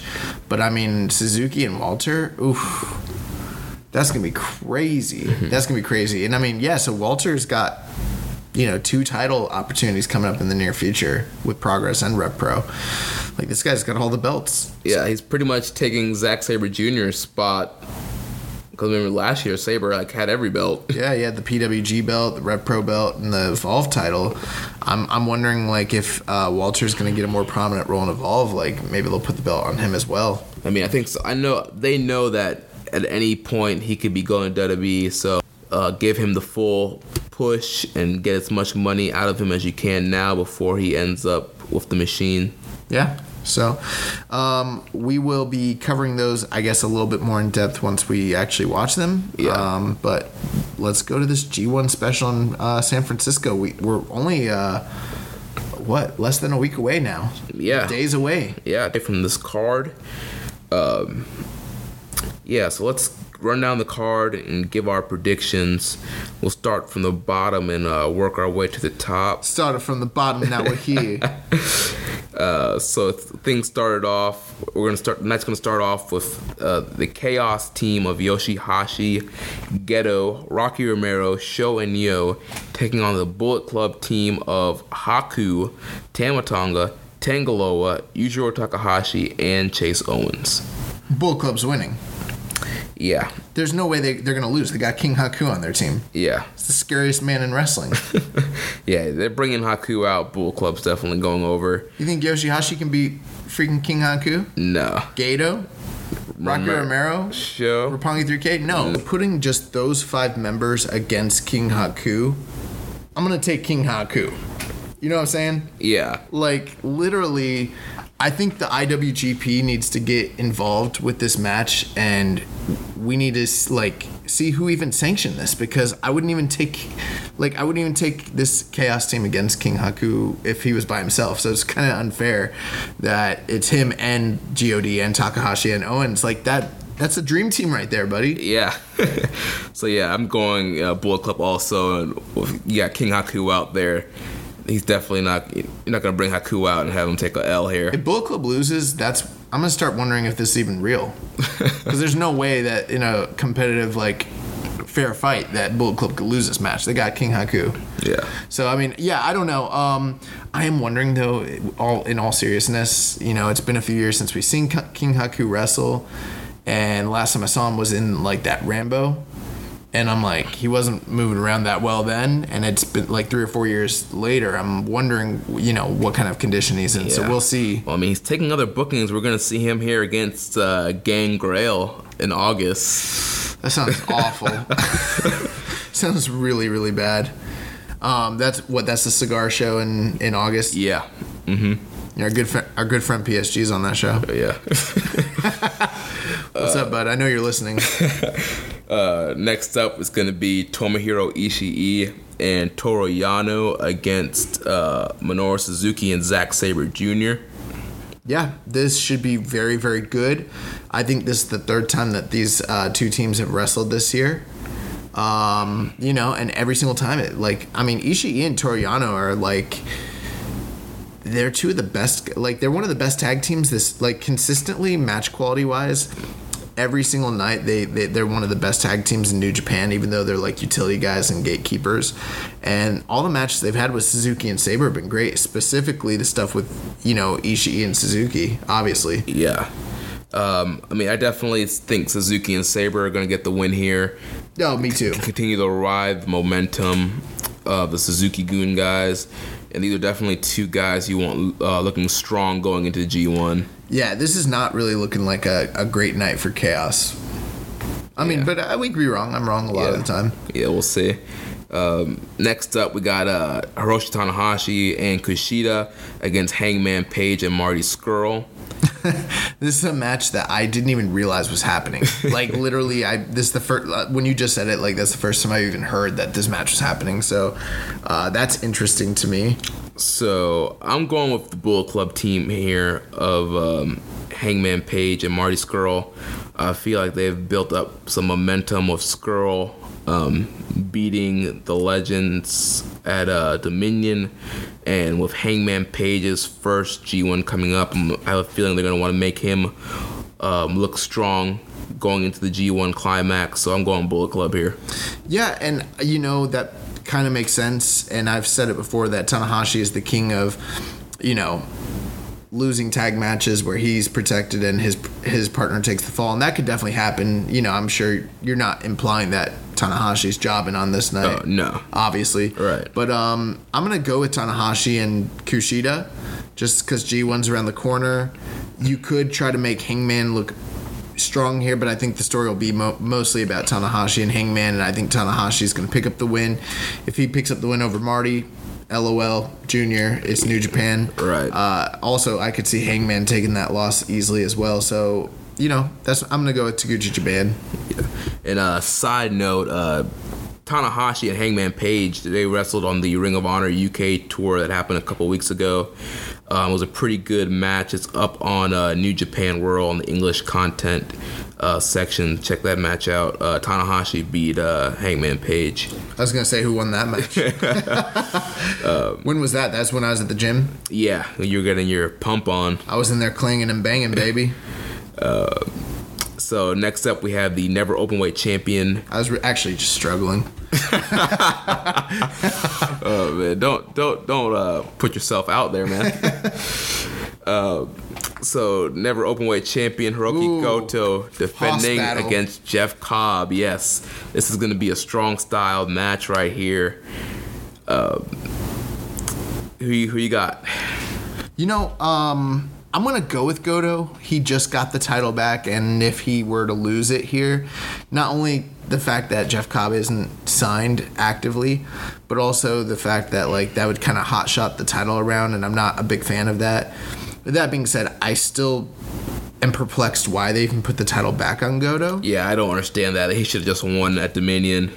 Yeah, if- if that's what they were gonna do, but um, you know, I don't know. So that's that's what they decided to do. Um, I'm not really looking forward to the to the outcome of the match so much. Um, I'm hoping Goto does lose the title in the near future to somebody that maybe does a better job carrying it because this hasn't been a great year run for him.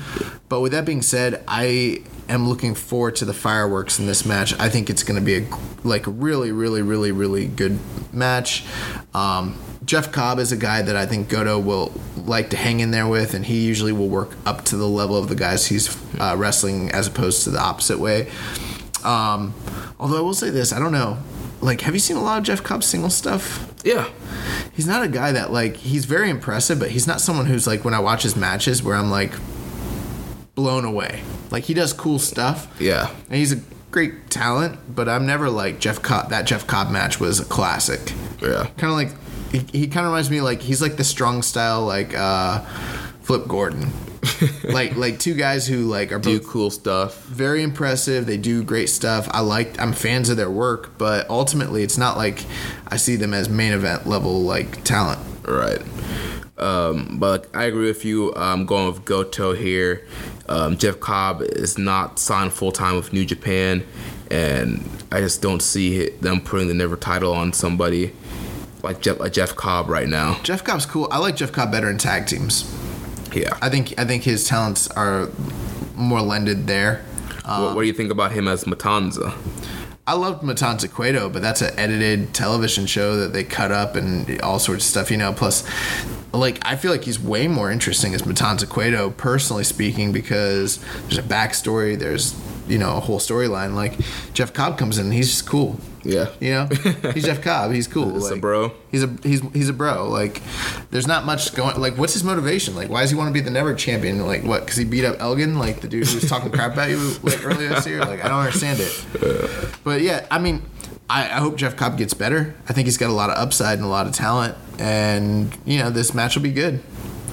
Uh, next up, we have the IWGP Tag Team Champions, the Young Bucks, defending against the LIJ team of Evil and Sanada. Who you got here, young boy? If it's anything like the match they had at Dominion, then this is going to be fantastic. Um, unfortunately, I don't know if it will be. It's you know fifth on the card. Um, you know, I'm gonna take the Young Bucks. But wouldn't that be like the most New Japan thing ever if they like Loss. if they put the belts right back on Lij? Yeah. Um, you know, I I- wouldn't be surprised if Evil and Sanada got the belt back, but Me either. I mean, the Young Bucks couldn't even beat the Briscoes the other night. So. but being a young Bucks mark, I feel like there's a lot of momentum behind these guys right now, especially going into All In. Um, so I'm going with Young Bucks also. Yeah, the Young Bucks have had a great year, but as far as booking in New Japan, it's been kind of, kind of, kind of interesting. A lot of times when I think they're gonna win, they don't. A lot of times when I think they are gonna win, they do. So it it'll be interesting. I hope that they do retain. I I'm I'm just I've never been a big fan of like the hot shotting titles. Right, me either. I like I like good lengthy title reigns. Plus, Evil and Sanada like had a lengthy title run, and they only defended it twice. You know, and the second time was when they lost it. So yeah, um, yeah, I hope the Bucks hold on to the belts here, and I I think this will be a, a good match. Next up, we have Kazuchika Okada teaming up with Will Ospreay to take on Tetsuya Naito and Bushi. Oof, To me, this, this is a tough call. to me this has Bushi taking the pinfall written all over it. Yeah, that makes the most sense. Um, Okada and Naito are two guys who both have recently lost their belts. They're they have a lot of history. Um, you know, Os- also Ospreay has lost his belt recently as well. So and Bushi is the guy that beat him um, during the Best Super Juniors. Best Super Junior. So a lot of interweaving storylines here. Uh, you know, three three former champions who are looking for redemption. Um, that's why I feel like it's kind of a crossroads match if you think of it in that context. A little tough for me to call. Um, yeah, I'm gonna go with chaos. And I feel like yeah, Bushi taking the pinfall makes the most sense to me as Or, well. or the submission to the billion yen dream. Yeah, they really need to change the name. They need to change that move. They need to name that move the Billion Yen Dream. Come on, Gedo. I know you're listening. If we would have got to talk to, to Rocky, I would have definitely pitched that idea. I feel Yeah. like we I feel like we could make some money off of it. We could copyright the name, sell it to them. Make some cash. Yeah, Get some yen off the deal. But uh, yeah, this this will probably be like pretty good. I'm again, I don't really like Bushi. Yeah. Like like it's becoming more and more apparent. Like I'm just I'm not a fan of Bushi. yeah. Um, there are people on the internet that love Bushi, but I love his his mask and his suits. I just don't think he's that good of a wrestler. yeah. period. But with that being said, uh, he has his place and he has his role, and uh, yeah, I think Okada is going to choke him out probably. Yeah. Next up, we have the IWGP Junior Heavyweight Champion Hiromu Takahashi defending against Dragon Lee. Yeah, so they these two guys have wrestled once for this title in the past last year, um, but this feels like um, I don't know, just like with the recent match that they just had at the Best of Super Juniors, the run that Hiromu's been on, plus all the history. And you know them doing it on a big, big show like this. This feels like the biggest match that they've ever had. Yeah. And so I'm I'm expecting them to pull out all the stops. Uh, you know, if you notice Hiromu's like uh, third down from the top underneath Jay White and Juice, and I feel like him and Dragon Lee have a have a point to prove. Oh yeah. Uh I I don't know who I'm taking. I'm I mean I'm gonna take Hiromu. Yeah. I'm taking Hiromu just because they're doing I feel like they're doing a redemption story similar to what they did with Ospreay. Like Hiromu's gotten the belt and he's starting to beat all these people that beat him. So first of all he beat Ospreay and then um, Desperado. he beat Desperado. So um, Dragon Lee's another guy that he loses to a lot. Dragon Lee is a guy who more often than not has his number. Although he did beat he beat Dragon Lee last year when he defended the belt, but then he lost at the G1 or at the uh, Best of the Super Junior. Best of Super Juniors two years in a row now. So, yeah, these guys just they put on fantastic matches. Like, um, I think that this has match of the night written all Oh over. it. yeah, dude, these guys are gonna kill each other. Like, I I just I pray that they leave this match safely. You know, looking at this, this card is great. This card's great. It's a little more spread out than say Dominion, but if you're being objective, like this is one of the best cards that New Japan has put on it. It doesn't have the the sexiness to it, like that that whole cachet appeal of like, you know, a, a Dominion or um, like a, you know, Wrestle Kingdom. Yeah, But quality wise, this has all the potential in the world. This match looks great. I mean, this card looks great. And yeah, I'm going to go with Hiromu. But um, if Dragon Lee beat him, I wouldn't be that surprised.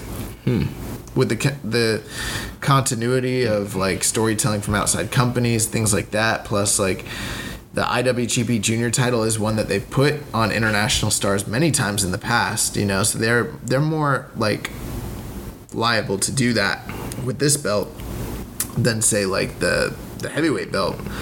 Um, you know, they could put on Dragon Lee and have him turn around and drop it. Yeah. I mean, G1's coming up. There's not going to be that many title defenses in the meantime, anyways, till you know for a while. Kind of like what they did with uh, uh, with Chris Jericho. Yeah.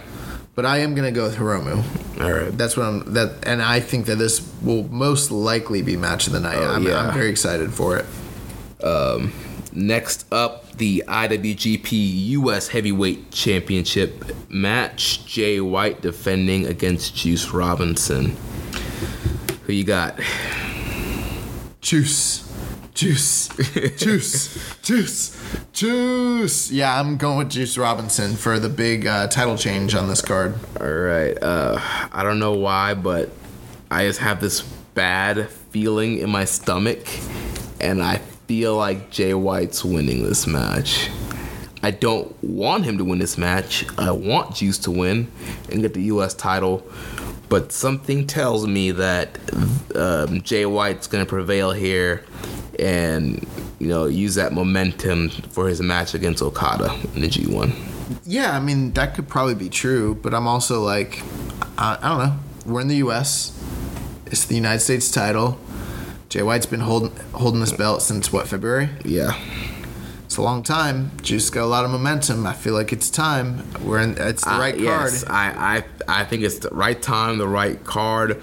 But in the past, we've said that several times with Juice Robinson. It's the right time, and they have yet to pull the trigger. Oh, they're doing it. They're shooting, baby. Well, I, I hope so. I want them to, but I don't know. I just have this bad feeling that Jay White's gonna win. Yeah, I think Jay White, Juice Robinson is going to be really good. I see a Pulp Friction, one, two, three, new champion. I hope so. I hope you're right. Yeah. This is, this is one time where I want to be wrong. um, then we got our main event. The IWGP Heavyweight Champion Kenny Omega defending against the American Nightmare Cody. And we got the continuation of this Bullet Club feud. Um, this seems like this is going to be the blow off. Um, the winner here is not going to only be the IWGP champion, but they're going to be the rightful leader of the Bullet Club. Apparently. Apparently, yeah. So, um, yeah, I mean, this is a match where, like, I'm going to go with, yeah, I'm going to go with Kenny Omega because that's what's probably going to happen, right? I mean, I couldn't see him Yeah, losing I'm- the I couldn't see him losing the IWGP title to, to Cody Rhodes right before the G1. Yeah, I can't see that especially with Cody not even being in the G1. Um, yeah, I'm definitely going Omega here. Although last year I had a theory that o- Okada, as crazy as it sounds at the time, my theory was that Okada was going to lose the title to Cody right after right after Dominion, where Cody tried to screw like Kenny. Yeah. Then he wins the belt, and then he can carry it into like uh, King of Pro Wrestling and like lose it basically after that. If that made sense. Yeah. So I mean, you could do that. I mean, how crazy would that be? Dude, that would be very crazy. like Cody Cody wins the belt. The champion's not in the G1, so you don't have to worry about like Cody like headlining with the belt. All you have to do is just wait till King of Pro Wrestling. and beat him. Yeah. But uh, yeah, I don't think that's likely though. Yeah, I think Omega's going into this thing with the title, with the, going to the G1 climax with the title. Um, yeah, I can't, I can't see him. I can't see Cody pulling out the win here. I hope I, my like my hope here is that whatever it is, like they kind of wrap up this storyline that's been going on for you know what is it six seven months now. Yeah, Um, I don't I don't know what they've had in mind as far as booking and, and their thoughts and stuff, but I hope that this match is good. I hope it's better than the Cody and Kenny match from uh, super super card of honor. yeah yeah. I'm hoping it's better than that, and I'm uh, I'm excited. You know, I'm excited. I I want to see them wrestle again. Um, I don't know what to expect, but I think Kenny's retaining his belt uh, in the U.S. and I think it's gonna be a success. Yeah. So from top to bottom, this should be a very great show. We're looking forward to watching it on Saturday.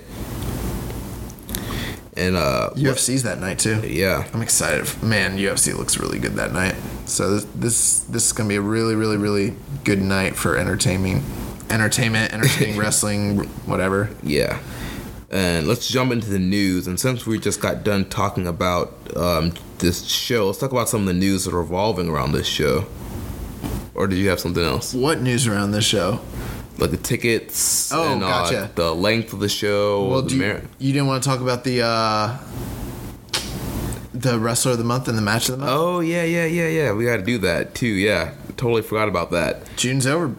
Yeah, June is over. We're Uh, halfway through the year. yeah, we're halfway through the year. It's time to name the wrestler of the month uh, for June. Uh, and the match of the month. Uh, the match of the month was uh, no brainer. Um, Okada versus Omega. The seven star match is the June match of the month. Uh, I don't think there's any match that you could say that came close to how great that match was. Yeah, absolutely. I agree. That- that's that's all I got to say. We we've talked about it in depth, obviously. Yeah, I mean, uh, it's one of those things we always ask each other, like, what, what, what do you think is the match of the month? And, like, we didn't even have to really ask each other. It was just one of those things, like, we're, we're doing Omega Okada, right? Like, obviously. Yeah. But where we did have trouble was naming the wrestler of the month for June. Um, and it kind of came down um, between three people um, Hiromu Takahashi, Kazuchika Okada, and Kenny Omega. And I, th- and I think the thinking here is, you know, Kenny and Okada, they just had this epic seven star match. It was amazing. they, like, they put on basically what many people are calling the greatest match in the history of the sport. You know, so Yeah. that's that's a uh, accomplishment you can't really overlook. Um, but then you gotta look at Hiromu Takahashi. This guy has worked a lot of dates this month and has picked up some big victories. For me, for me, I'm just gonna cut it short. It's real simple. I have to go Hiromu Takahashi for the wrestler of the month. Um, that might seem a little bit shocking, and I was torn about it for a while, thinking, you know, I was probably leaning towards Kenny just because Kenny finally accomplished his goal of winning the IWGP title and you know beating Okada. Uh, we talked to Rich about this, and he's like, "Well, you can go Kenny because he he had three matches." yeah, yeah. We had a little debate in the on the road trip there about this. Uh, James Boyd was leaning on the uh, The Hiromu, Hiromu side. Hiromu side, yeah, and yeah, I'm definitely Hiromu. I mean, think about it, man. He wrestled. He had a, a match with Kushida. It was awesome. He had a match, the finals against Ishimori. He won the best of Super Juniors. Um, that Ishimori match was rated five and a half. Then he um, had the match with Ospreay at Dominion. Then he had the match with Desperado. Yep. Um, Which is a guy that he never beat in a singles match before. Tons of history between them. Successfully defends the IWGP uh, Junior title. Um, he also had that match on television with uh, Lij taking on the Super Strong Machines. Tons Yeah, of fun. And then uh, he, obviously we saw him this weekend here in Daytona. Yeah, This guy's been traveling all over the place and based based on the fact that he had you know four matches that are all above four stars actually if you want to count that tag team match about five matches above four stars you know um, but not even just that but like from a kayfabe perspective he won the best of super juniors he won the junior title he defeated three of the guys that he's had tons of trouble putting away in the past and then is still having continued success. Like I don't think you can really go with anybody else other than him. Plus, he he stopped the freight train that is Ishimori. yeah. Yeah. So I mean, you, I think I think if you're being objective and you're just being an honest fan, you have to go through Hiromu Takahashi. There's that's the that's the right answer, Yeah. and that's two months in a row. That's May And June. So shout out to guy's Hiromu just been, he's been killing it like ever since the Best Super Junior Yeah. started. all right, now's the time for jumping to the news. Yeah. So um, you had some uh, notes about the Cow Palace and what was going on with this show. Yeah. So this is coming um, from the Wrestling Observer newsletter. Check those guys out. Um, but so the Cow Palace show, it's listed for uh, four and a half hours live on Access after the eight-hour Bullet Club marathon that starts at noon. Um, that uh, wraps around that wraps around by the Young Bucks and Cody. Um, there hasn't been been a big movement in ticket sales on the secondary market. Um, and about this point, there's a little over five thousand tickets sold at this point. Well, that was like earlier in the month. Um, when, when when was This is from last week's Observer. that's what Observer was saying? yeah, So I mean, I don't know how accurate that is necessarily because um, when I went to go look on the website, there's about 2,500 tickets still for sale. Now, I don't know if there's like, I know earlier in the month we talked about how there was a uh, some seats that were just reserved. for the New Japan Club. Yeah, and they might not be on sale. So I don't know if that's factoring into it or not. Right. But I mean, if you did do the simple math, you take 2,500 away from the 10K that they're supposed to be running, it leaves you with about 7,500 occupied seats. I don't think they're holding off, you know, that many. So I would assume that there's there's somewhere in between five and seven, basically, based on what what they have available on the website. Right. But um, they say, however, almost all the tickets that have been sold are the most expensive. So it's likely already going to be the largest gate in the history of the building. Yeah, I think it's e- even with them not selling out, this is going to be a success financially for New Japan, which is great news. Um, you know, and the fact that they've sold out most of the expensive seats means that when you watch on television, like the seats that are close front and center, those are the ones that are going to be prominently seen. Yeah. And um, one of the readers of the Observer, who regularly goes to Japantown in San Francisco, said there's been no advertising or publicity anywhere except for one poster at a supermarket, which lists no matches and only four names: Okada, Omega, Tanahashi, and Naito. They've seen nothing anywhere. There's no local awareness of the event from anyone outside the hardcore wrestling fan base. Yeah, so I don't know. Um, it doesn't. It's not going to sell out. Like that's probably what we're looking at. Yeah, but it's still going to be a good crowd. I think on TV it's going to look um, pretty full. Yeah, you want to talk about lessons that we learned from the CEO show. I think there's a lot of lessons that they've learned from the marketing of this show. What to do for the future, what not to do.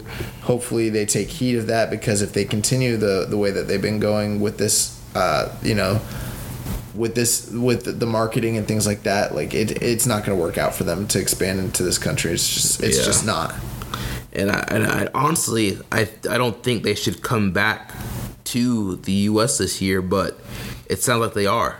Yeah, Ac- so there were- according to uh, Will Ospreay. Yeah, so uh, Will Ospreay was doing an interview earlier this week, and he talked about how he wouldn't be able to work a show in the UK. I think it was for Rev Pro, uh, because he's going Uh, progress. or Progress because there's going to be a New Japan show in Los Angeles on September 30th. Uh, this has not been confirmed or announced by New Japan, but um, man, if I was New Japan and Will Ospreay is out there breaking the news about a show that I was running in September like this, ooh, I, I would not be happy Yeah. also i don't know if i'd be running if i was new japan i don't know if i'd be running a show in la in september Yeah, it just it feels fast to be coming back to California, and this is going to be less than a month after All In, and you're going to have some New Japan guys traveling on that show as well. yeah i mean we've talked about before that you know this is a company that's uh, relying on flying um, you know fans for their shows and then you know we turn around and they, they're running a show in september right you know a month excuse me less than a month after uh, all in it doesn't seem to be a good idea Yeah. So yeah, so I don't know. Um, Axis is going to be running a marathon though. Um, you know, for for like the from the day before all the way up until um, you know the actual uh, G1 special in San Francisco starts. So that's going to be cool if you're a subs- if you have Access Television. You know, you'll get your uh, New Japan fix. And any other news on the show? No, that, that's wraps us all the stuff I had. Okay. Um, so, other show news this past weekend, Ring of Honor Best in the World occurred. Yeah. Um, you know, we'll just kind of run through the results. So, the Kingdom defeated uh, Evil Bushi and Sanada for the. Uh, they defended their six man tag team titles. Uh, you know, decent match. We watched this show. Uh, it was all right. Flip Gordon and Bully Ray, they did their thing. Flip Gordon won via DQ. They did a whole schmaz, you know, angle afterwards. Looks like they're running into a Bully Ray and uh, Colt Cabana feud following out of that. Yeah. Um, they ran a eight man tag or eight woman tag match with uh, Sumi Sakai, Jenny Rose, Mai Iwatani, and Tennille Dashwood taking on Kelly Klein, Hazuki Kagetsu. Hazuki, uh, Kagetsu, and Hana Kimura.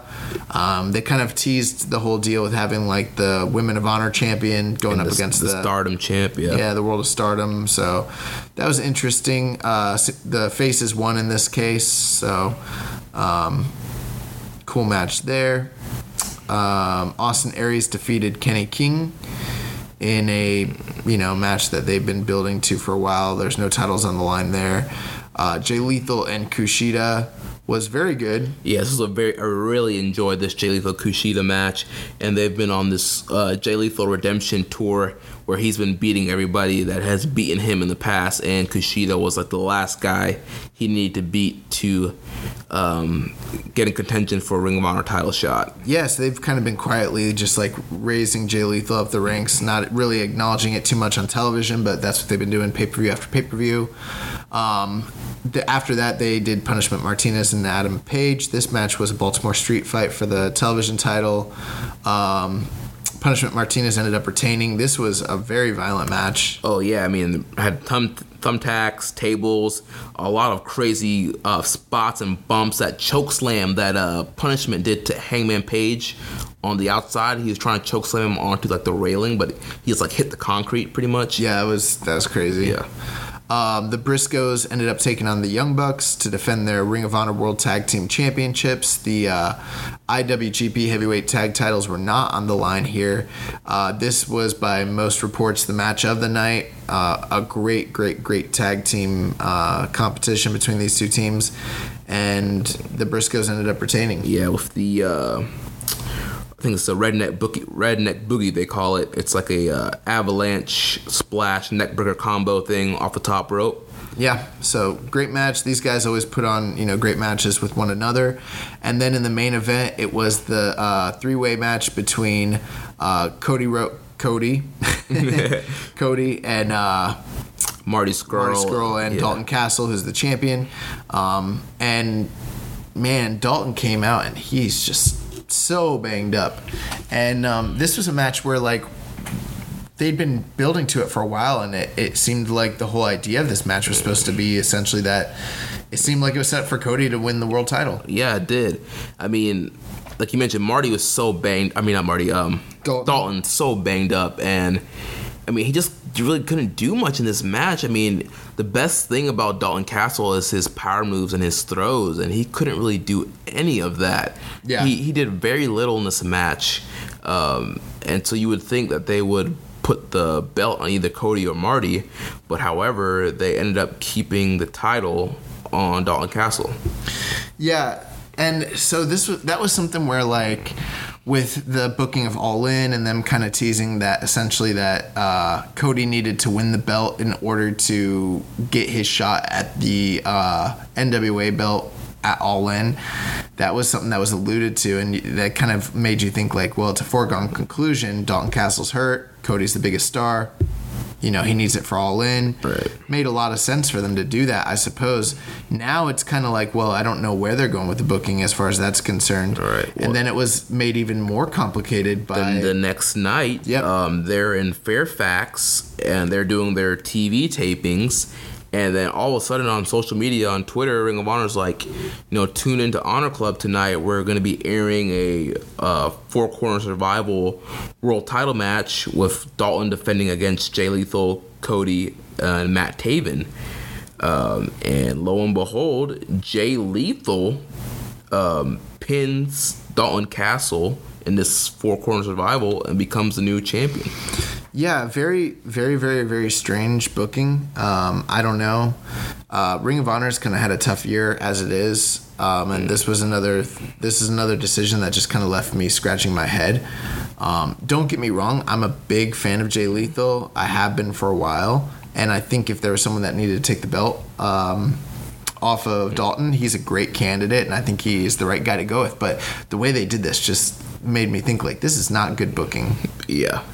Like, you know, you you have Jay Lethal going on this redemption tale, you're basically you know making it a key part of each pay per view, and then you have him win the belt with it's not a singles match, it's a multi man match.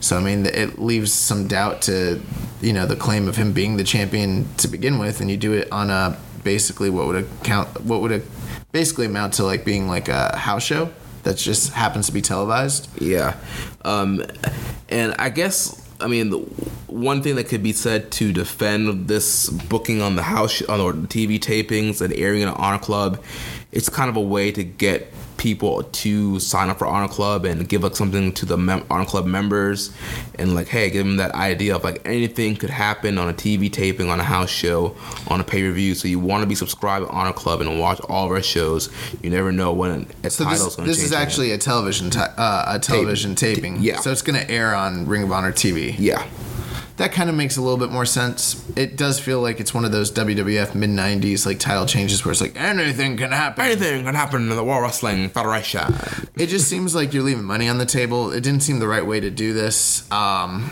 I don't know. Like for me, like it doesn't make me want to tune into to Ring of Honor. It makes me be like, you guys didn't handle this well. Why would I watch your television? yeah Why would I watch your your uh, Honor Club? Because this isn't compelling. The way that you did this, this seems like this is C League. This is Smodge Podge. You know, you just you threw it together. Um, I'm not a big fan of it, and I don't think it's the way to handle a guy like Jay Lethal who seemed lost without the title. Which I've been like, how how how do you guys mishandle Jay Lethal? He's one of the most talented guys you have in your company. You finally put the, the belt back on him. This is not the way you do it. this should have been doesn't get him over. this should have been a pay per view main event when he finally won the belt back Yeah, and and they should have done it in a way where like if they're gonna do it, it should be a featured match that people want to pay to see that draws money. Yeah. I mean it's it's it's not rocket science. Like I, I understand like booking can be difficult, but you know mm. I don't know. You don't you don't just throw it on the guy like the night after the pay per view. Right, and something I mentioned to you yesterday, I just think to go along with Ring of Honor's booking, I think you know a lot of their thing, like their shows, the Young Bucks have the best match. Um, every card they're on, even TV tapings, pay per views, house shows, the Young Bucks have the best matches of the night, and they're rarely in the main event of Ring of Honor shows. I'm like, there's no match that's topping them. Like, they should be the World Tag Champs in the main event, like main eventing shows, until you can get a world champion that could have a high of level tag uh, title match as Young Bucks. Yeah, so I think what you're saying is if they're your top stars, they're drawing the most money, the most bus- you know, doing the most business, why don't you highlight them as your top guys? Yeah. At the top of the card. Which I mean that makes sense. I think it is tough in America. There's not there haven't been too many companies where like the tag team titles headline, you know, that was kind of like a Georgia sort of thing right at one point, but I mean, why not? Why not go with the the Young Bucks at the top of the card? Yeah, I mean, I think that would make that would do even more business for them. But hey, I'm not delirious. I, I don't have the book. So um, I think that will bring us to the news. Yep. So, a couple different things. So, uh, earlier this week, the WWE Twitter officially followed both the Young Bucks Twitters, which is kind of a, you know, there's been a lot of speculation about, you know, what's going to happen once their uh, contracts are up, and I think that kind of tells you exactly where WWE stands on the on the whole thing. Oh yeah. So very interesting there. Also, WWE was in uh, New Japan this past week. A Couple things with that. So uh, Makabe tweeted out earlier this week that uh, both members of the club, which would be uh, Luke uh, Gallows, And Karl Anderson. Karl Anderson, as well as um, Tyson Kidd. They made a visit to the to the dojo. So, you know, two former guys from New Japan, and you know everyone knows Tyson Kidd. That was really cool. They got to kind of like check out the dojo, see what was going on there, and meet up with Makabe. Um, also, I saw uh, photos of um, Almas kind of paying tribute to Lij. yeah, doing the uh, Tranquilo. Him and uh, Zelina Vega did the Tranquilo pose. He also hit popped the crowd. hit the uh, Destino. I believe it was on uh, Tye Dillinger. He was going against. I don't know who he did it to, but I saw him hit Yeah. the Destino. That was really cool. Um, aside from that, also AJ was on the on the card wrestling, and he got to break out the mask that he used to wear in Japan, which I guess he did that when they were on tour last year. So real cool. Um, one notable glaring omission was uh, Shinsuke Nakamura, and the reason that he was un- he was on the tour, but he was unable to compete, and it was because he got bit by a police dog earlier this week. Yeah, so at the SmackDown uh, tapings, they had like a bomb dog coming around the building, you know, sniffing around, checking for bombs and other stuff. And Nakamura was just there chilling, and the dog bit Nakamura in the leg, and it was uh, serious enough that he had to get hospitalized, and they had to um, cancel the match with Jeff Hardy um, on SmackDown. Ended up being Jeff Hardy and Eric Young. Um, and then yeah, so he hasn't been cleared to wrestle since then. Yeah, And so he came out and did promos on these shows and apologized for not being able to wrestle. I did see that him and Tanahashi got to meet up in Taiwan earlier yeah, this week. Yeah, yeah. So that was cool. But um, you know, uh, WWE was doing a tour of New Japan or doing a tour of Japan. So that's you know that's interesting. Um, in other news, so the Fire Pro Wrestling uh, cover was uh, you know basically released this past week, and it's it has. Uh, Okada, Omega, Tanahashi, and Naito right on the cover, the big 4 Real cool. Um, I think I definitely need to get this game when it comes out. And also, there was a great um, commercial that they showed during the CEO show. Oh, for yeah. that- for the game. With Kenny. Yeah, Kenny is like playing against. Um, Kenny's playing the game. He's playing as himself against Toru Yano, and um, he's getting like beat up in the game, and he like tags in Kota Ibushi, and it turns into like a tag match. It's a, it's a funny commercial. I think it's good stuff. I think it's on YouTube now. Yeah, uh, Cody, or I'm sorry, Kenny was talking a, quite a bit this uh, like past couple weeks about doing more like commercials and things like that. So, you know, good for him that he got to do that. Um, also, speaking of Shinsuke Nakamura, he also did a uh, interview with Wrestle Inc. earlier this uh, week. And he kind of revealed some of the information about why he left New Japan to go to WWE. And he said, In Japan, I thought I accomplished everything, so I wanted to try other things. And, you know, in 2015, he thought to himself, What should I do next? And at the time, uh, his friends who were working in WWE called him and said, You know, it's probably time to challenge himself, see what's next. So he decided to join them. And he said that he literally did not know hardly anything about WWE history before he went to the company. He knew that, like, Andre the Giant and Hulk Hogan had wrestled there because Yeah. they're from Japan Yeah. but that was about it. He said he like never seen WWE. Um, you know, you had to basically have a lot of money to go like watch videos of them in Japan, and he didn't do that, so he didn't know anything about WWE. That's crazy.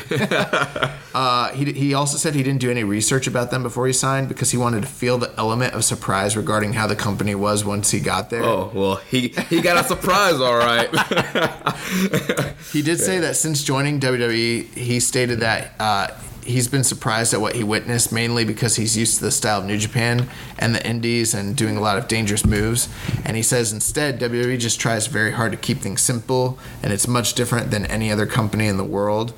Um, Yeah, it's different, all right. yeah. so, you know, if you get a chance, you definitely want to check out that interview with Nakamura. Real eye opening stuff. I hope he comes back to Japan, but we'll see. Um, getting into the New Japan news side of things. So, uh, if you didn't notice, Kenny has officially dyed his hair back to the classic black and gray as opposed to the bright, like bright baby face, like blonde turns out from uh, reports the only reason he was blonde like that was to uh, to do the Cody Street Fighter Street commercial. Fighter commercial.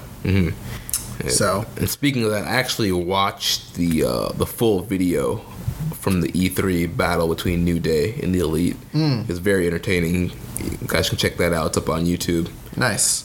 Um, New Japan Pro Wrestling released a mobile uh, beta version. It, I, I think they have taken it down now, so if you missed out on it, you won't get to play it. But they released a beta version of their upcoming mobile title called King of Pro Wrestling, and a lot of people seem to really enjoy it. And it's supposed to be getting released later this year. So yeah, if you have a mobile, you know, obviously you probably have a phone, but you know iOS, Android, you're, you'll you'll be able to get to play New Japan on your phone coming up this uh, following year, which is really cool. Another distraction at work. yeah. Um, Omega also, oh, I think we talked about the Q and A he did with Fansided last week when he made the comments. Yeah. Um, earlier this week, um, Will Ospreay uh, released his. Um, he started his own wrestling promotion. It's called Frontline Wrestling. Um, the tagline of his wrestling promotion is called British Puroresu. And so it's supposed to be like a British take on, uh, I guess, strong style. Yeah. Um, and he owns and operates this promotion. And he, on the card that they debuted this past week, he had Kenoh from uh, Noah fame uh, as the headliner, which is very interesting. So, you know, if you want, check that out. Frontline Wrestling, owned by Will Ospreay. He's a real cool guy. uh, Chris Jericho was also on X Pac's podcast earlier this week. Uh, I heard a lot of good things about that. Yeah, I, I, I did catch that interview. Also on that episode, Rocky Romero was also on that episode too. what did they talk about? So um, with Rocky, they were just kind of talking about like um, Roppongi 3K and whether he's kind of like semi-retired and it's kind of his role right now. And then Jericho came on and they were talking about um, just kind of like his, what he's doing right now and like this whole thing of you know being the Intercontinental Champion and working in New Japan and working against Naito and just he wanted to make sure that his match was like different than anything else on the card. You know, people said that he wouldn't be able to top um, Omega and Okada in a wrestling match. He's like, all right, I'm not gonna have a wrestling match. Like I'm gonna have this wild, crazy brawl. Yep. Yep. That's brilliant. So yeah, that's good stuff. That's on the X Pac one two three sixty podcast. Um, Adam, Adam Cole was also interviewed earlier this week talking about the Young Bucks, whether they'd be coming to WWE, and also like you know, what's his take on their uh, you know success outside and that sort of thing. So uh, definitely want to check that out. I think it's amazing that the ghost of Adam Cole has been able to be so successful. Um, Kenny Omega was also on the Ross Report earlier this week. I don't, I didn't get a chance. I didn't catch that. Jim JR's podcast has kind of fell off my rotation. Maybe it might need to come back on the rotation with Kenny Omega on it. Though. Yeah, yeah. So, um, uh, Suzuki had some statements earlier this week uh, talking about you know his 30 year anniversary, and it sounds like like he's ready for an IWGP title run. Yeah, let me see. I've had some. So yeah, this was at the the Pirate Festival. Um, so you know, after the draw with Okada, Suzuki grabbed the mic and he uh, he told the young kids in the front row, "It doesn't matter that I was close or that I did my best. I didn't win. When you go out into the real world, you have to win and keep winning. The world isn't going to give you a break." and then he officially pushed for an IWGP title run. He said, All you dispir- dispirited middle aged guys, I just turned 50, and a 30 year old who's the best couldn't beat me today. Nobody can. The IWGP title? I've already booked my time and place. Wow. So yeah, it looks like Suzuki's ready for a title run, which I'm all for that. Um, beyond that as well, um, there's kind of interesting news. So uh, we talked about the fact that Hideo Itami would be wrestling for Noah uh, later in the year, and it looks like he is going to actually. It's confirmed now he's going to be wrestling uh, Marufuji. Right, the anniversary show of for Mar- uh, for Marufuji, right? Yeah, so now Michi Marufuji and Hideo Itami, you know, those guys have ton of, ton of history. They used to be tag team partners, so um, I'm assuming that match will probably be great. So, you know, want to ch- definitely check that out. Uh, Cody Rhodes actually had uh, comments earlier this week about the match with Omega. Uh, that's coming up with the G1 special, and you know the main takeaway that I, I took was that he said that um, people are going to be stunned at how good this match is. Basically, Well, I hope so. I'm looking forward to it. me too. Got got some big boots to fill, Cody. Dave Meltzer was uh, recently questioned about Matt Riddle and why, you know, what's the deal with him not coming to WWE New Japan. And he said it basically has to do with the weed, essentially. And he said, you know, um, on the, the New Japan side of things, if he wasn't doing, if he wasn't smoking weed and it wasn't like a public thing, like he'd probably be like the, the number two or number three gaijin in the company right now. Yeah. So uh, that's something I hope we see in the future. Yeah, definitely. I mean, Riddle is so talented. He definitely deserves for his skills to be uh, displayed on the bigger stage. um, some other indie stuff. So Joey Janela, who we we went to his um, spring break show over WrestleMania weekend, he's running another show later this year called Joey Janela Lost in New York, brought by Game Changing Wrestling. And he will be wrestling. They announced uh, earlier this week he's wrestling Hakushi. Yeah, Jinsei Shinzaki. So I mean, this is a former. This is a guy who's been all over the Japanese Indies. He's wrestled in New Japan before, and um, you know, obviously WWF fame. And I mean, this is a match that I really want to see. Yeah, and I mean the video, the hype video they did with it was incredible. Like you brought it to our attention. Yeah, and awesome. Joey Janela is a guy just so creative with his uh, marketing and advertising for these shows he puts on and bringing in these unique characters. So I'm also really looking forward to uh, this matchup here. Uh, Don Callis did an interview earlier this uh, week talking about Impact, and they asked him about bringing in the Elite, specifically Kenny Omega, and he essentially said, you know, there was a time where he didn't think something like that could ever happen, but with the way that the wrestling landscape has been, with Impact and Ring of Honor being on a cruise, working shows together, and all the different like uh, ties that have kind of been, you know, forged this past year, it's like. It, it's really something that could happen, hypothetically speaking. He's like, you know, the guy Ishimori coming up for Slammiversary. He's like, you know, you always say never say never, but this is something that really Could happen. Could happen in And the I mean, future. and this is something we speculated about earlier on in the year. Once, I think you speculated a little more than I did. I Yeah. kind of thought it was ridiculous sounding, but with the way wrestling's been in 2018, I'm like, that could happen. Yeah. So you never know. What's Kenny Omega doing in the Impact Zone? I, I literally in our group threat, uh, I was joking about that though. Cause we've shout out to Caleb. He loves Impact. None of us watch it. And, uh, and I was like, "What is Kenny Omega doing in the Impact Zone?" I was like, "No, seriously, what is he doing here? You're like two or three levels above this show, Kenny. You're not supposed to be here. What Yeah. are What are you doing here?" Yeah. Well, I'll tell you this: I would find a way to watch Impact if Kenny Omega was on the show.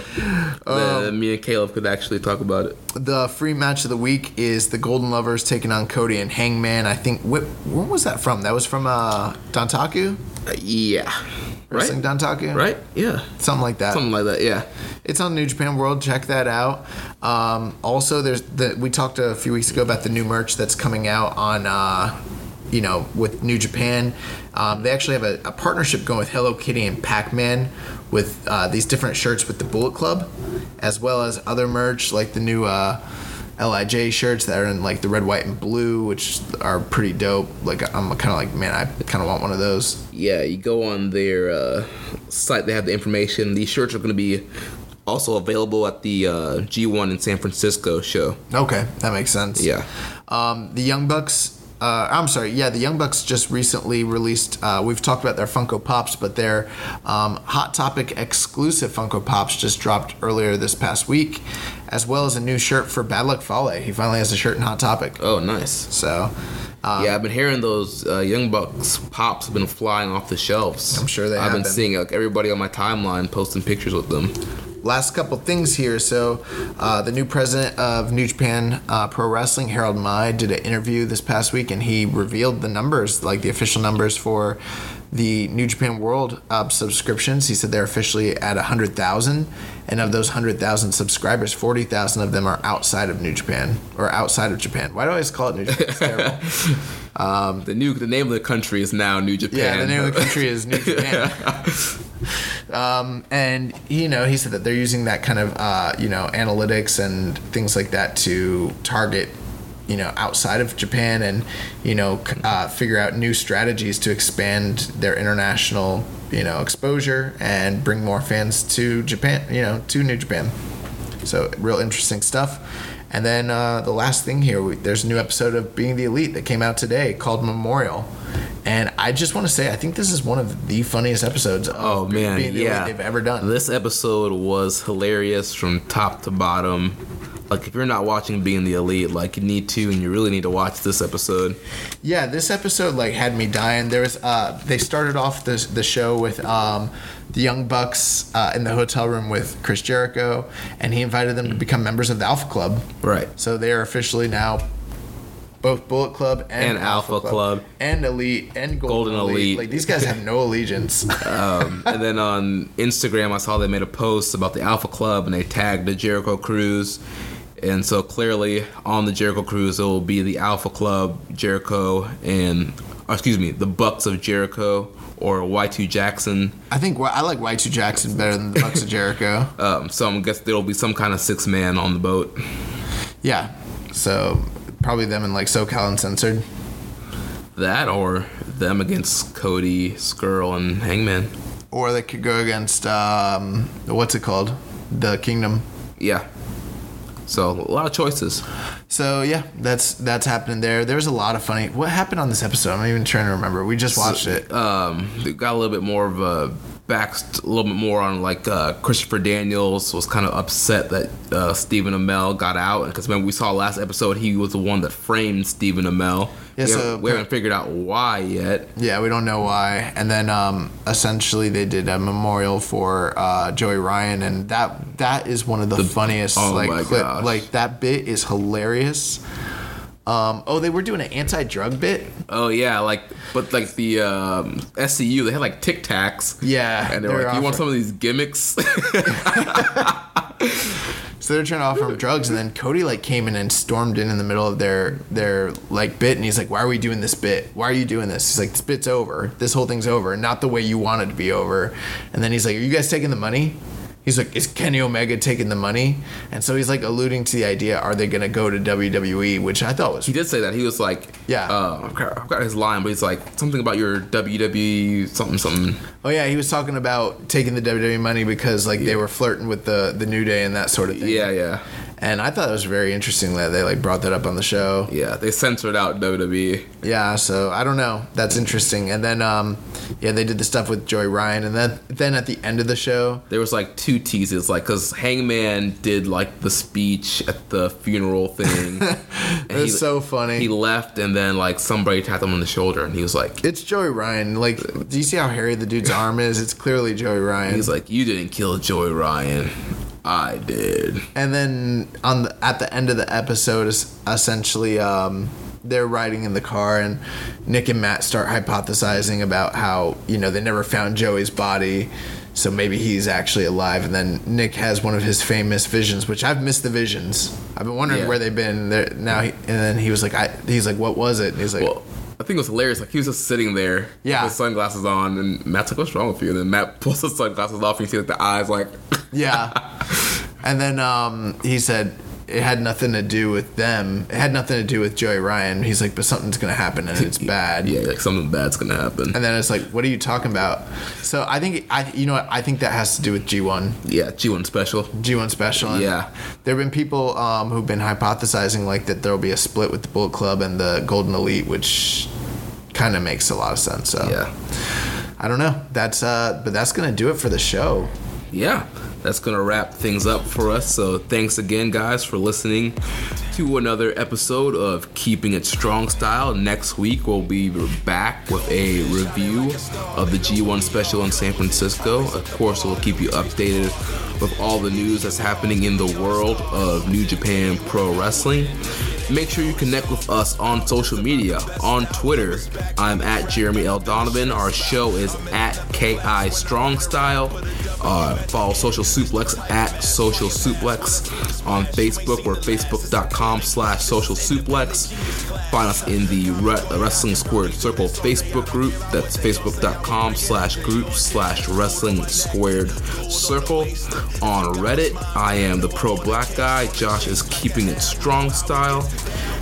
Make sure you're checking out all the shows on the Social Suplex Podcast Network. We have One Nation Radio, One Nation Live, hosted by Rich Latta. He's also doing a lot of uh, video stuff on his YouTube channel. Check out his Alexa Bliss rant, it is hilarious. Um, we have the Rookie and Clive Wrestling Show from Scotland. They're doing a special episode this week looking at hardcore wrestling since the Extreme Rules pay per view is coming up in WWE. We have the Outsider's Edge with Rance and Carl. We also have our independent wrestling podcast, Grown Men Watch This Shit, hosted by uh, Jeremy Tate and Chris Bryant. And also be on the lookout for a uh, social suplex radio interview with independent wrestler, the Captain Aaron Nova. Uh, should be dropping that sometime this week. Be on the lookout for that. And don't forget to subscribe to the network and leave us a rating and review. Your rating and review helps us get over.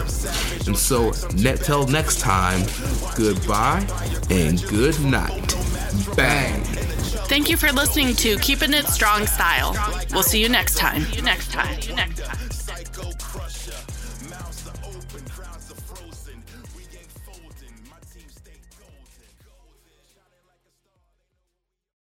Nice buns, soft, fluffy, and ultra low net carbs. Discover Hero Bread, the delicious ultra low net carb bread with incredible taste and texture. Hero Bread has zero grams of sugar and is under 100 calories per serving, plus high in fiber with 5 to 10 grams of protein per serving. Order from hero.co now and get 10% off your first purchase with promo code AH10. That's 10% off with code AH10. H E R O dot C O.